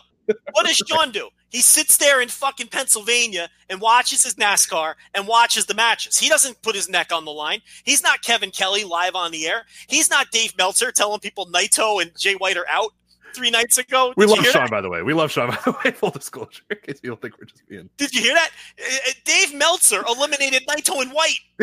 Which No. that's that's the most egregious. Yeah, he's like, oh, they're out. And you know the funny thing about that is nobody called him out on that because everyone's like G1 math. We understand. Right, right. It's confusing. We're not even going to call That him out. one's that one's particularly egregious because the entire story of those two guys' matches are that they're still Yeah. alive. Jay White Yeah, wins and then holds up the number three as if he needs three more wins to stay alive. What did Dave think he was doing? Why did Dave think he was holding up three? And why does he think these two guys who are eliminated are going on insane win streaks at this point? Dave Meltzer could fart, and there's a thousand people complaining that it doesn't smell bad enough. But he fucks this up, and no one says a word. He eliminates two of the biggest guys still in It's the amazing. tournament. He eliminates the two guys who it's going to come down to. Let's be honest. Right. And he eliminates them, and no one says anything because they're because you know why? G1 math. Because they, they don't want to stick their neck out because they're probably wrong too. If they go, oh no, actually the only people still in it are da da da and da da da, and then someone replies to them, actually da da da da da da da da are still in, and then that guy says, well, actually da da da da da da da da da and da da da are still in. If and it just like continues to go I'd like because you don't want to you don't want to like- you don't want to tweet it. It's it's it's a minefield. You know, you're to be wrong. Yeah, you're to be wrong. I would like brain genius Sean Sedor to come on this show and walk Poor Sean. if he thinks it's so easy. Okay. Anyway, you may continue. What do we have here? So we have the white thing, but so we do we uh, extra caveat to add to that. So he has to win out. Goto, Ishii, and Moxley have to lose one for white. Does that all check out then? Yeah, I mean, White has to beat Juice and Naito. That'll eliminate Juice and Naito. And if Moxley loses, um, yeah, because he has to finish either tied with or ahead of Moxley, and he's behind him now. So yeah, Moxley has to lose at least one, And then he's got the tiebreaker over him. but he has to lose it to Juice and not to Goto, right? That's the thing. Yes. Yeah, you're right. Right. Because Goto Goto has the tiebreaker over White. Right. So it, that's an it, so the, it, it I'm. I'm Joe Hirooki Goto. I might be in. yes, I'm telling you. G1 is for Goto. Goto won. I'm holding up a number one. Okay. So yeah. Anyway, so that was wrong. That's a disaster. What else? All right, Naito wins if he wins out and Mox loses out. Uh, Naito's at eight. He'll have matches against Cobb and Jay White coming up. he beat Ishii, right? Uh, Naito beat Ishii. He beat Goto. Right. He beat Juice. And he will have beaten White if he wins out. Right. So that's correct. Yeah. So he, he, he he's his own destiny. And, uh, well. He doesn't control his own. Well, he needs Moxley to lose out. right. Right. The- But the only person here who controls his own destiny is Moxley. okay. I, I see. I, okay. Wrong. Yeah. Wrong usage of that. Yeah, I, I see what you're saying now. Okay. Right, right, right. If you're using the NFL, this team controls their own destiny. Right. Right. That's Yeah. like they win and it doesn't matter. Yeah. Yeah. Right, You're right. That would be Mox. Moxley controls his own destiny. But does Everybody Goto does Goto control? No, he doesn't. Because even if Goto beats Mox, He needs Naito. To, he he needs still needs Naito. Naito to lose. Right. So Moxley, Mo- like if when the NFL puts the playoff chart up, right? Which is, by the way, also a disaster. Is having Right. Deion Sanders try to work his way through. You know what? Honest to God, though, even though like division and conference records come into play, I find it so much easier than this. I, I can do those easy in a second. I did them on NFL Intelligentsia. It's like I don't even need to think of. For some reason, even though they're more complicated, I find them more easy. But the point here is, if it was the NFL playoff chart, Moxley would be on top with a little asterisk that says controls his own destiny. All he has to do is keep winning, and he and he advances. Anyway, who's next? And then our last one is Jon Mox, as we said, wins out, or he beats Goto and White loses one. Correct. Because he's got, yeah, he, he's got the tiebreaker, the big tiebreaker over Naito, which we said was at the So time kind of a shocking one here. he can't clinch with his next win because he can still finish tied with White. Correct. Right. So yeah, he needs White to lose one. He needs to beat Goto, or he just wins everything and then he's fine. But here's the thing: if he beats Goto, he eliminates everyone but White. Correct. Man, it's gonna be fun here. I still, I, I, I still think Naito, but Joe, I've. What's the betting line on uh old G one Goto over there? Well, he's beating Moxley. They're not because they're not eliminating Naito. They're not eliminating Naito before Budokan Hall. No, God, no, that'd be a very bad idea. Don't do So that. Goto is beating Moxley in a few hours, which means Goto's a real fucking player on the final night. How awesome is that? He was right. Night one, he was right. It's He was right. Goto was right. And I would say that no matter what happens on that final night, when he gets in that ring, and look, it's look, he's getting upset by Shingo. They're giving Shingo the big win. Oh, for sure. Shingo's taking his fucking head off for sure. So that's the thing. Like Goto though is going to be alive going into that final night, and he's going to silence a lot of doubters, including you, because you're always all over the guy. And he came in, and he he's going to beat Moxley, and he delivers. He's going to be in that mix, and who knows if Ibushi is winning this thing? Why not go Goto in the final? That's a perfect final, right? I mean, All right. Yeah, no, I love it. Yeah. the problem though is like how do you uh, yeah i don't it's we're all kind of working and, and that's the thing that all kind of happens during the g1 is you kind of work yourself you work backwards. You pick your scenario and then you kind of decide how it's all going to work out. And to me i just can't wrap my head around naito not going to wrestle kingdom and not facing okada and you've always brought up the ic title and i get it. I don't know exactly how to do it but to me it'd just be so i, I don't know it would just like Yeah. it just it's, it, it'd be so odd for Naito to not win this, and and I'm still working out a scenario where he still comes to Wrestle Kingdom, but the two Wrestle Kingdoms, I, I don't know, man. There was years and years and years where we had the same conversation about Nakamura. Well, it's about Nakamura's going to have to at some point win this thing, or he's at some point going to, and they just never did. You know, he was always the IC champion, Yeah. and that's what he ended up being. And, and we always would work out these scenarios where, okay, well, Nakamura's probably going to have to be in the mix, or he's going to have to win this G1, or he's going to have to do this, and it, it never really happened with him. right? So Yeah. I, I don't know. I'm not saying Naito is going to do that, but I mean, if this year it doesn't happen, then that might be that conversation Yeah. about that. And I wouldn't hate it. I wouldn't hate if Kota Ibushi. I'm fine with Kota Ibushi and Okada at Wrestle Kingdom. That sounds fucking great. But Yeah. it's just the the diapers are going to be very soiled if, if if Naito doesn't do this. So Oh God, forget it. Yeah, but but I think the other thing is you want to have some fun with it. You want to work yourself into a shoot and talk yourself into the Right. non. I want the guy peering through the ropes. I want I want Hirooki Goto with you know moving the curtain out of the way so he could peek through and just see what's going on and see You know what's what? happening. They never do that, and I wish they did. Yeah, yeah. Like in the old days in these tournaments, they'd always have the guy standing in the corner with his arms folded, watching. Right? All the companies did that. New Japan never does that anymore. They never have the guy peeking through the curtain. You know, and that's a great spot. I wish they would do that, but ah, I don't know. You know what's great too, Ray? You know what's awesome? How long do we just spend on the math? Twenty minutes. about that. Yeah, Ninety percent of the people who listen to this will listen after, that, know it's gonna be over already. and it's going to be the worst segment in the history of radio. People love it, man. People would love it. If we did this segment two weeks later, people would still enjoy it. I, I don't know why, but people enjoy our misery. all those matches will be over. They're listening to that segment. They're going to listen to that segment going, "This is so stupid. It's it's Naito and White. You're like, what are you talking about? You No, know? Jay, yeah, Toru Ishii is not winning the yeah. what is this? Yeah, morons. Yeah, you know. So anyway, but that's uh, yeah, that's your G one. What do we got left here? there it is. All right, so we got about a, uh, about twenty minutes or so to get to uh, the big WWE weekend going on Why are you SummerSlam. It's SummerSlam weekend. What's so funny? I don't know. You know, Uh, WWE, he he can't handle himself. uh, let's talk about Takeover first here. Um, All right. there's also this round wrestling weekend too. We might not get to that, uh, but there's matches and shows going on. I don't know if any of them are going to stream. We kind of talked about. Yeah, we talked about it. We got WXW, you got Ring of Honor Super, Summer Super Card. We don't need to talk about that because who cares? Uh, Smash, Destiny, Super kicked straight out of Toronto, you ever- Wrestling, did you think- Progress. yeah. Did you ever think the day would come we would lump in Ring of Honor with OWE, WXW? I know. I thought about it. I was going to say, Joe, they don't deserve it anymore. They do not deserve a full on. We have to preview their show coming up. Puma King's Lucha Vacation, Yeah, they're they're right there with Puma King and and a UIPW never say never. So whatever that is. yeah, there you go. A lot of stuff going on this weekend. But let's get to the WWE weekend. We'll start with Takeover Toronto two uh, matches here. I'm going to go through them real quickly, and then we'll kind of talk about some of the show uh, overall. You have Candice LeRae versus Io Shirai.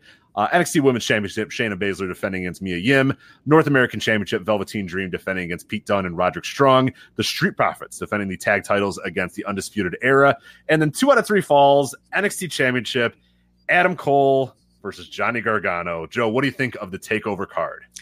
Okay, so Candice LeRae, Io Shirai, I'm I'm glad that they got that onto the takeover. I thought that was going to be one of those matches that ended up getting bumped from the takeover. Yeah, oh, I was too. They would end up on that, like they'd tape it for the pre-show, and it would end up, you know, airing the next week. I'm so glad I got to the main show because I'm all in on that story. That's it. Yeah, they they've done a great job with that, and I think that could be a sneaky good match. Baszler Yim, um, again, very interesting match because Baszler is now in there with someone who will hit her right back in the mouth with the story that they've been telling. So, um, so that's an interesting one. The Velveteen Dream, Pete Dunne, Roderick Strong. I have not watched obviously tonight's NXT because yeah, we're recording this in the right midst now. of, of one of the take uh, of NXT happening, so we don't know what the go home angles and all that sort of stuff were. But but without the knowledge of what they did tonight on the show, I don't understand why Roderick Strong is in the match. Okay, he he beat Dream in the tag match, right? correct, So then, it, all- but then Pete Dunne comes in and he breaks Roderick Strong's finger and he talks shit to Dream and he he wants to insert himself into the match. Roderick Strong rightly has a gripe and goes to William Regal and says, "I want Pete Dunne one on one because who the fuck is he to inter- to interject himself in my North American title match?" They have a match. Dunne wins. yeah, beats him clean in the middle of the ring. So why is Roderick Strong still in this match? I It doesn't don't make know. any sense. So Yeah. unless they did something on the go home that I haven't seen yet, I have a problem with that. So um, because look, I was all I was with Roddy until he demanded the match and then lost it. Now you don't have a gripe anymore. Anyway, Street Profits against Bobby Fish and um, uh, Kyle O'Reilly. Yeah, yeah. For the uh, you know the former Red Dragon for the tag team titles, and then Adam Cole Gargano. Um, the deal with that one is they each pick a stipulation. Gargano picked what falls count anywhere, I think. Or Yeah, so I let me let me find out what the final one was because that's an important part that, It's- that was going to be. it's street fight slash falls count anywhere. It's one of those deals. And Cole picked wrestling match for his stipulation. So there's no stipulation for the uh, second fall because he claims that he has already defeated Johnny Gargano in a straight wrestling match and he will do it again. So that was a little weird. And then if there is a third fall, William Regal selects the uh, stipulation. So, um, you know, obviously it's going to come down to that third fall. And I just hope the match isn't like an hour long. Um, kind of worn out on Johnny Gargano.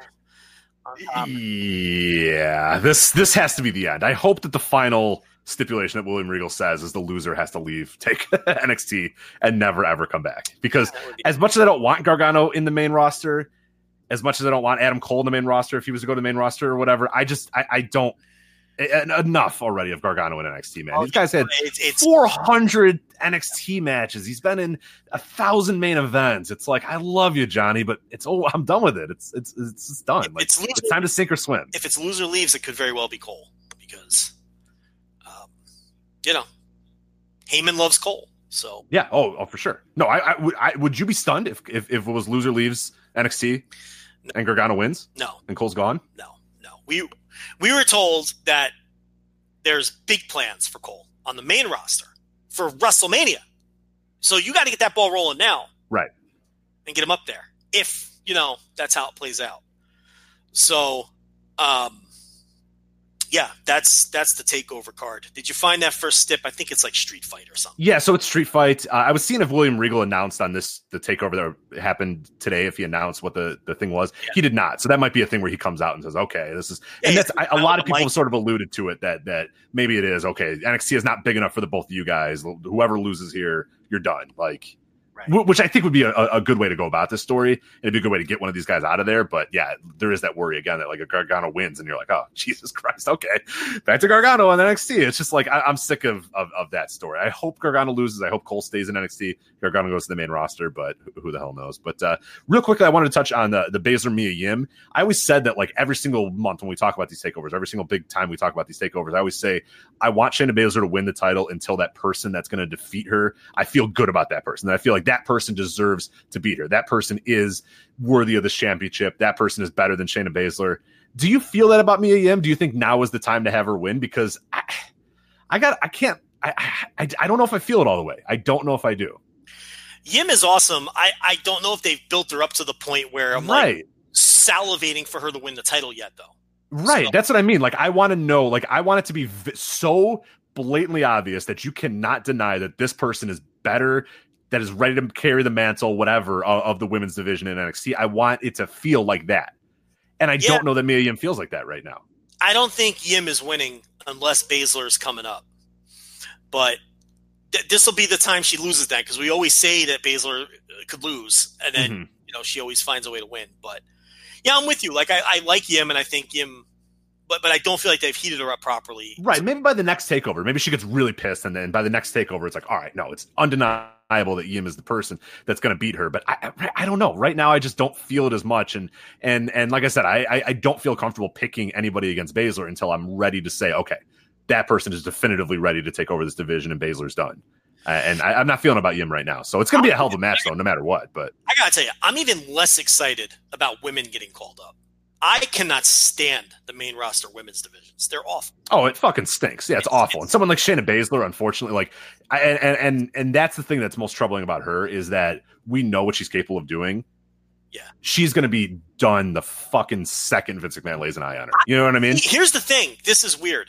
I can see him pushing her, but I just, I just don't like. Like last year, the women's division was great. This year, it fucking is awful. It stinks. It is unwatchable trash. Both shows. I can't take it. Um, too much Alexa Bliss, number one. She's awful. She stinks. Um, it's just you know, Nikki Cross is goofy. Um, I just, it's just you know, Charlotte's been out of the mix for the most part but she's getting back into the mix now. And Charlotte was, you know, every pay per view she was money last year, right. and you know she was a big part of that. And you know they were having great match. Oh God, like and these other your Mandy Roses and your this is I can't take it. No, I, It's no juice, and and a lot of them stink, and um, you know it's just a lot of it's so hard to watch. So it. I don't want any of these NXT winning again. I think they have, I, you know, it's, it's like worse for them than the men right now. oh for sure. No, and and and and the thing is, is like there felt like years where it was like this women's division had changed and it was all about what was going on in the ring and who had great matches and stuff. And that's what made Sasha Banks so pissed off when this fucking tag team title thing happened. And they're like, ah, you know, we're going to the Iconics because they're funny and they're cute and, and people like them or whatever. And it's like, that's not okay. Like, what do we, what do we just do the last four years? Why are we just going back to just this thing? And, and, and, I, have no, I, I honestly have zero confidence if Vince McMahon's going to see Shayna Baszler and think that that's. I mean, you mentioned it right there. Go over the names that have won titles. Go over the names that have been pushed the last year in Oh, WWE. How many of them are what you would consider? How many of them don't make very good Instagram content that they like to post on the website? I, I mean, Bayley doesn't really like that. I guess Bayley, there's one. And Nikki, Beck- you got Bayley and Nikki. and Becky doesn't do that stuff, but she could. I mean, she's obviously very attractive. Um, And that's not to say that nobody. I mean, like that's not like Sasha Banks is obviously a very attractive, and they still pushed her. But uh, I'm Right. not saying it's only that, but I'm saying that there has been a lot more of the it's obviously always a major component, and you're right. You a little bit more of the Lacey Evans uh, types. The Yeah. iconics are are there because obviously of a reason. Now, Alexa Bliss is getting way over pushed, because, and she stinks. And she, but they like the Bliss. I, I'm not saying it's all looks. I'm just saying that there's there seems to be another re-emphasis on that a little bit in Yeah. a lot of ways, and the archetype that I think of Vince McMahon likes and Yeah, thinks that is They never push Ruby Riott. right. She's kind of you know different kind of look. Be polite. Um, I, yeah, I mean that, that's there's always going to be an element to that. I mean that's Oh, never for sure. you know. Um, but yeah, I don't know. I think Baszler. I don't know. I, the bigger picture is that this division just absolutely fucking stinks, and that the, the idea is that when Baszler comes up, even if Vince doesn't see her and go, "Oh God, what the hell is that?" like that, that it's just going to be she's going to be doing goofy bullshit and in a team with some stupid random person. You know, like that's that's what it's going to be. She's going to come up and then just be like the tag team partner of. I don't know, you know, like they name some random woman that's just floating around not doing anything. That'll be Baszler's partner, and then they'll just have like very normal tag matches. well, you know the fucking Kabuki Warriors. Right? yeah, you can't. Kairi Sane called up. Ah, there's Asuka. She's Japanese. There you go. Did you see the last time they were on? They put Io Shirai's uh, did. Twitter at instead of Close saying- enough. They're all the same, right? It's unbelievable. It's come on. Jesus Christ. This is the stuff like I'm telling you, we're in 2000 WCW with WWE. It's, stuff like this, books are written about, podcasts are done about this sort of stuff, making fun of WCW, and it is a monthly occurrence on WWE television these days. you know, they're 2000 WCW with the TV deal that saved it. right. yeah. Except Fusient Media did buy it and everything was fine. And TNT and Jimmy Kellner said, you know what? I like WCW. Keep it on the air. I don't care. Yeah, it, it's bad. Like the on-screen. Yeah, I mean, uh, the TV's gotten a little better. Got to be fair, but you know, I mean, we did we did have somebody try to kill Roman Reigns with a car backstage. Uh, yeah, yeah, you still have that. Yeah, and the fucking scaffold that fell on. and, you know, but All right, let's let's get to I, it. I said a little better, Rich. I Yeah, yeah, you're you're a right. full endorsement. You know, I, anyway. WWE SummerSlam, the Summer Spectacular from uh, World Wrestling Entertainment, Joe. Uh, Sunday night, Drew Gulak versus Oney Lorcan for the Cruiserweight Championship. Can I cut you off? Yeah, Four, five, six, seven, eight, nine. You only have ten matches listed. I know there's like sixteen matches. I'm sure they're going to add like 45 more. Uh, if, Okay. if, if they didn't rip up the summer uh, the uh, uh, SmackDown script like 25 times before that show went on the air, there probably would have been a few more. But as of this recording, there is only those matches. But uh, expect Okay. many, many, many more to be added over the next few days. So- All right, so we're running short. I'll give you my pithy thoughts as you name every match. Okay, Drew Gulak, Oney Lorcan. Okay, I haven't seen 205 Live yet from yesterday, but obviously this was the direction they're going, and I think that has a chance to be great. Dolph Ziggler versus Bill Goldberg. Okay, so this is funny because Dave Meltzer got accused of falsely reporting that it was going to be Dolph Ziggler versus Right. Bill Goldberg when it was announced as Dolph Ziggler versus The Miz. Dave said, I never reported that though, but it is going to be Dolph Ziggler versus Bill Goldberg. and then it turned out to be Dolph Ziggler versus Bill Goldberg. So the Dave haters got like, they, they Well, thankfully though, they all apologized. Very, they said, Dave, we apologize. You were right. Our bad. So Dave that was nice to see. Yeah, yeah, okay. Da- what's funny about that is the Dave haters were wrong twice on one thing. Like he Right. never reported that, and that ended up being the match anyway. So they they looked like fucking complete idiots twice. But anyway, we're getting Dolph Ziggler versus Bill Goldberg. So, um, I hope Goldberg just squashes this geek in 30 seconds and sends him packing.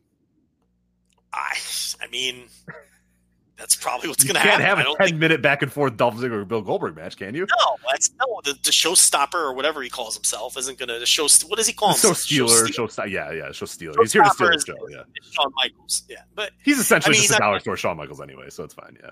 yeah, I mean he's not going to go in there and have a 15 minute match with Bill Goldberg. So yeah, I think you're Hopefully not. Hopefully, Yeah. but Yeah.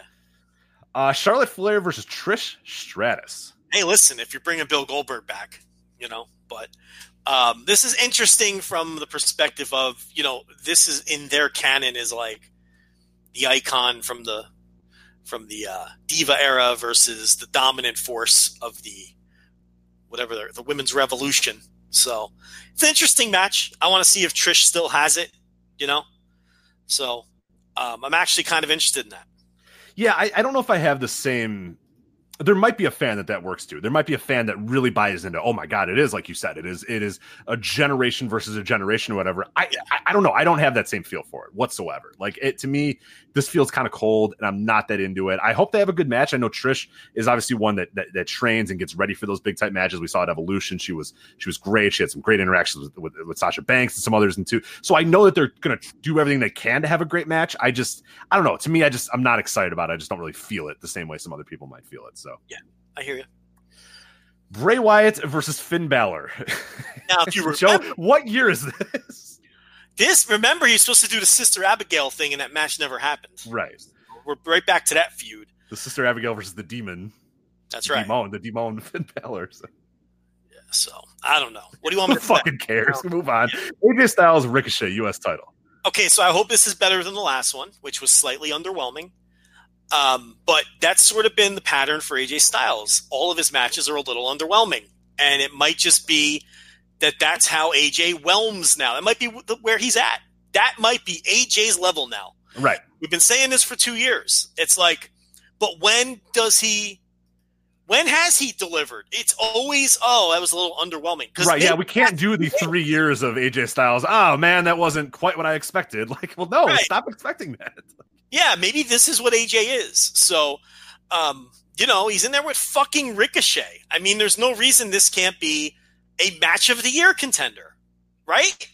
So, right, but I'm not going to bet for it because I saw these No. guys have a match and it wasn't a match of the year contender. But that's what I want out of them. So maybe I'm setting myself up to be underwhelmed again. So maybe that's our fault too. I don't know, but we'll see. I just hope it's a little better than the last one, which was a very good match, but it wasn't a great match. And it should be a, when these two guys wrestle, it should be a great match. Right. This should this should be a notebook match. This should be one that you always remember for the rest of the year. And and I don't think anyone's going to remember their last match. So let's hope that uh, this one does. I don't even think it was very good. Like I, it was good. It, well, I don't even know. Very good is too strong. No, it wasn't very good. It was it was it was Kind of boring, and yeah, I, uh, yeah. So I hope it's a lot better than that one. Shane McMahon versus Kevin Owens. If Kevin Owens loses, he must quit World Wrestling Why do they Entertainment. do this shit? Does anyone? Forever. Is there even a nine-year-old watching who buys in? no. Who cares? I mean, why do this? Can we move on? I don't. I can't even talk about it. I man, I can't. I just Shane O'Mac, baby. Let's go. The best part about this is Kevin Owens is going to definitely take some like hellacious bump that no one's going to remember ever again. Shane McMahon will take a hellacious bump that nobody will remember ever again. It's just like you guys are so stupid. You guys are idiots. You're going All to fall through a table and no one's going to fucking remember it a day later. great question for you. Gun to your head. Your life depends on it. What's the better match, Shane versus Owens or AJ versus Ricochet? And think about it. Shane versus Owens for sure. It might be right. Because they're gonna do silly shit and fall through tables, and I'm gonna enjoy it in the moment. Like it'll never matter after that day, but these two guys are gonna go out there and kill each other because they're idiots. All right. So I agree. Yeah, I definitely put that down. Uh, Bayley Ember Moon for the SmackDown Women's Championship. Uh, yeah, it has a chance to be really good. I listen. I don't know what are you laughing at. I'm trying here. I mean, I know you're doing a good job. You're doing a good job. I, I, I commend your uh, your attempt here. All right, so let's move on. Becky Lynch versus Natalya. really- that's it. No more on the Bayley Ember Moon. Do you? I mean, do you have any more? Go ahead. Go ahead. The I floor is don't know. yours, I'm just gonna say it has a chance to be very good, but I think It does have a chance to be very good. I have always been someone for a full decade who has thought Ember Moon is a little overrated, but I, she's not, not like she's bad or anything, but that is a chance. That's a chance to be good. Okay, you've shamed me into moving on to the next match. Okay, I'm sorry. I'm sorry. Uh, Becky Lynch versus Natalya in a submission match is for the Raw Women's title. Nobody wants to watch Natalya in a submission match. Okay, and the, sharp, the sharpshooter's over, man. I, I don't know. I don't know. We'll have Samoa Joe to blame for this for eternity. For you know, Natalya is going to be there and pushed until she chooses not to be anymore, and it's all Samoa Joe's fault.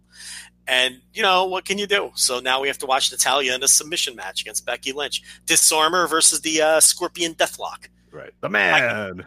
she's not Sting's niece, so I guess it's the sharpshooter. Right. Okay. Move on. Kofi Kingston versus Randall Orton for the WWE Championship.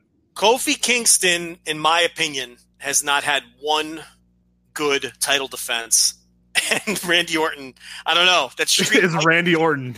um, yeah, I mean, this Kofi Kingston title run has not been good. It hasn't been interesting. Um, so I, you know, Randy Orton isn't the cure for that disease. You know what I'm saying? So um, we'll see. But could it be good? Sure. I mean, you know, Randy has a good. You see Randy tweeting out. He's holding his wife's titties. I like that though. I was gonna say, yeah, Randy's got to get off a boat and stop uh, grabbing his wife. if he's gonna, like if I'm him, I'm not showing up to SummerSlam because that looks a lot better than whatever the yeah, hell's gonna happen at SummerSlam. I'd go on a boat and listen. He's on a boat with a handful of fucking D cups. Okay, there's nothing wrong with that. I was gonna say I'm not. I'm not going back to land if that's my two choices, or go here have a wrestling match, or go do right. what he's doing on that boat. I mean, yeah, I'll take the boat over that for sure. So yeah, man, a, a lot of. I love the energy of that tweet. But anyway, yeah, the um, wife uh, RKOing him off the boat too. Did you see that? Like they're yeah, having the time of their lives. Absolutely. Who's coming Absolutely. back for that? Yeah. What a couple. Those are the, what do the kids say, Rich? Those are goals, right? Those are goals. Absolutely. Um, I like the idea in the story that they've told that Becky Lynch is their biggest like women's star, but they're putting her up against Natalya in Canada, and Becky's like talking shit about Canada in the build up to it. So are they leaning into the heel thing because they know what's going to happen anyway, or are they just dumb and they don't understand? Oh, but Rich, here's the thing: this company fucking sucks. That's what you're forgetting. Ah, ah right, right. Right. Yeah. Okay. They don't. You know, it's fucking. It's it's. it's I don't know that I'd elicit like the. Boo- I would try my best to sort of, and if it happens, if the crowd does boo, then so be it. Then you kind of adjust. But I would try to maybe no, not. Don't. It's Bizarro World. it's not bizarre. She's making fun of Canada and talking shit about them. Of course, I they're going to boo her. So. You know, they're, they're still going to blame the fans and not themselves. You know, it's it's that's the way they do things. You're yeah. supposed to cheer her, even though she's taking a shit on you. you right. Know? That's probably how their logic. You, you, you come on. What are you new at this? I know you're right. You're right. You're right. But yeah, Kofi and Randy. Uh, Joe has a chance to be a good man. This one will undoubtedly get overrated by like ninety percent of the people on Twitter.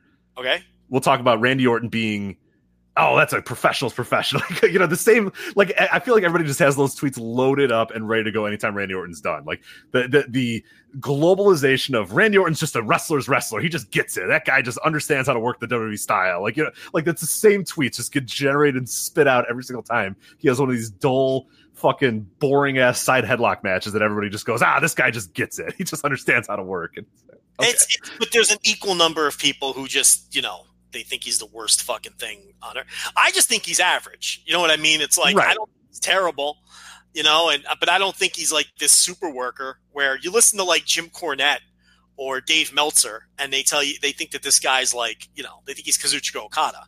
But and they really do. They think he's like, you know, one of the best workers in this generation. Even Paul Heyman. Paul Heyman loves him too. But it's like Gabe Sapolsky. Remember he did that kayfabe commentaries thing Oh yeah, and he would build the entire company around Randy Orton. Yeah, he had Randy Orton coming in as like a 21 year old and just running the entire company off the the map as like the yeah. superstar they of all superstars. yeah, they had him rebook WWE CW, and he picked Randy Orton as you know push him to the fucking moon. That's who he picked. So it's like all these people love him. I'm I'm not with them. But I'm also not with the people who think he's like I don't think he's a shitty pro wrestler. That's ridiculous. No, no, he's not shitty. He's just like he's exactly competent to WWE style. Like people yes. go over the top with that praise, but he knows the style. He knows what is going to give him back pats when he walks through the curtain, and he does exactly that style to, that Triple H and Vince McMahon stand up and go, "Oh, great job, Randy! Perfect match!" Like you know what I mean? He knows what and, he's doing. He's smart. And, and here's what he does too: the bare minimum. Just yeah, he's not taking bumps through tables. Kevin Owens is going to take a fucking flip bump through a table and, and not be able to walk when he's 50, and no one's going to care. And Randy Orton's going to be on his boat fucking around with his wife when he's 50 and and and not be any worse for the wear at all. Yeah. So good for him, I guess. Uh, and then Brock Lesnar versus the Beast Slayer, Seth Rollins for the Universal Championship. Brock Lesnar, of course, defending the title against Seth Rollins after beating his ass on consecutive weeks.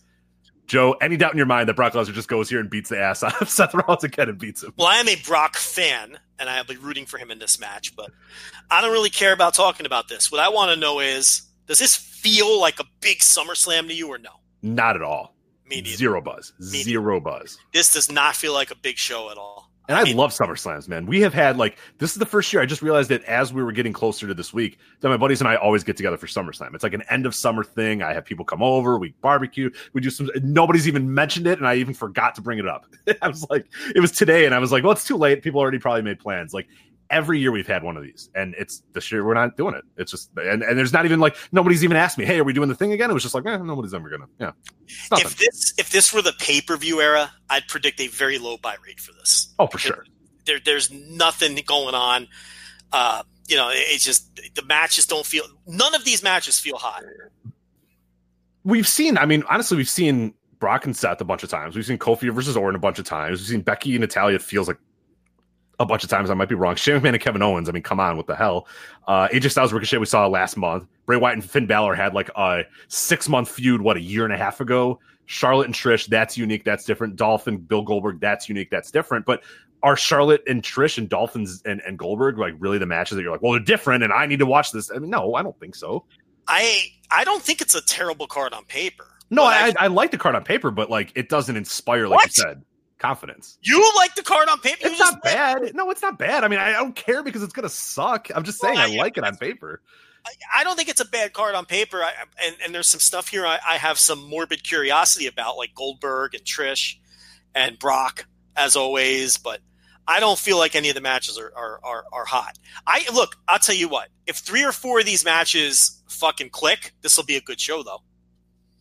If AJ Ricochet is good, and Shane and Kevin Owens kill themselves, and Kofi Kingston and Randy Orton happen to have a really good match, and you know this could be a pretty good show. Well, they got a lot of the shit out of here. There's no Lacey Evans. There's no Baron Corbin. There's not a boring ass Braun Strowman spear somebody through the barricade match. Like that's not happening. Like, you know, yeah, they've they've kind of cleaned out a lot of the garbage on this, and this is like a lot of the best workers. Like Daniel Bryan's not there. Roman Reigns isn't there uh, at, at, at the time of this recording.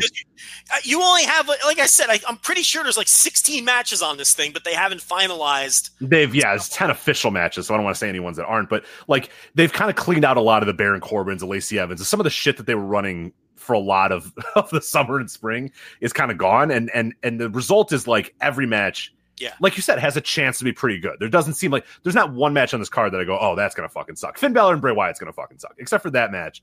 Everything else has a chance to be pretty good. Yeah, I mean, Will it all be pretty good? I don't know. yeah, right. Yeah, some of them aren't, aren't gonna, you know, Gulak Lorcan, if it's on the main show, is gonna that's guaranteed to be good, and then some of the others, you see if they hit.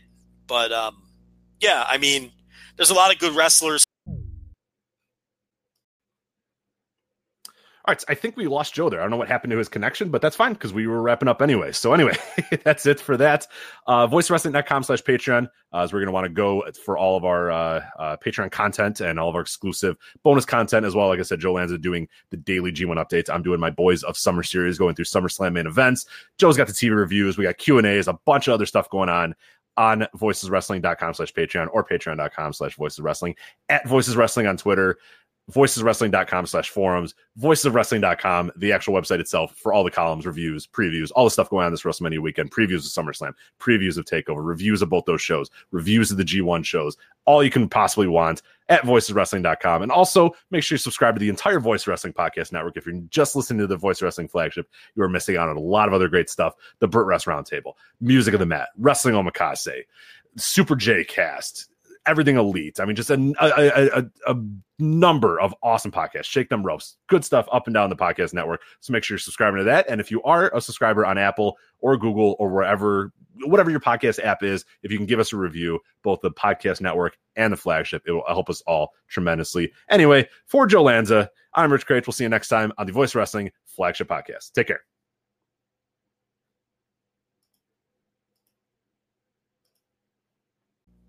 I need a short break. Hold on one second. Okay.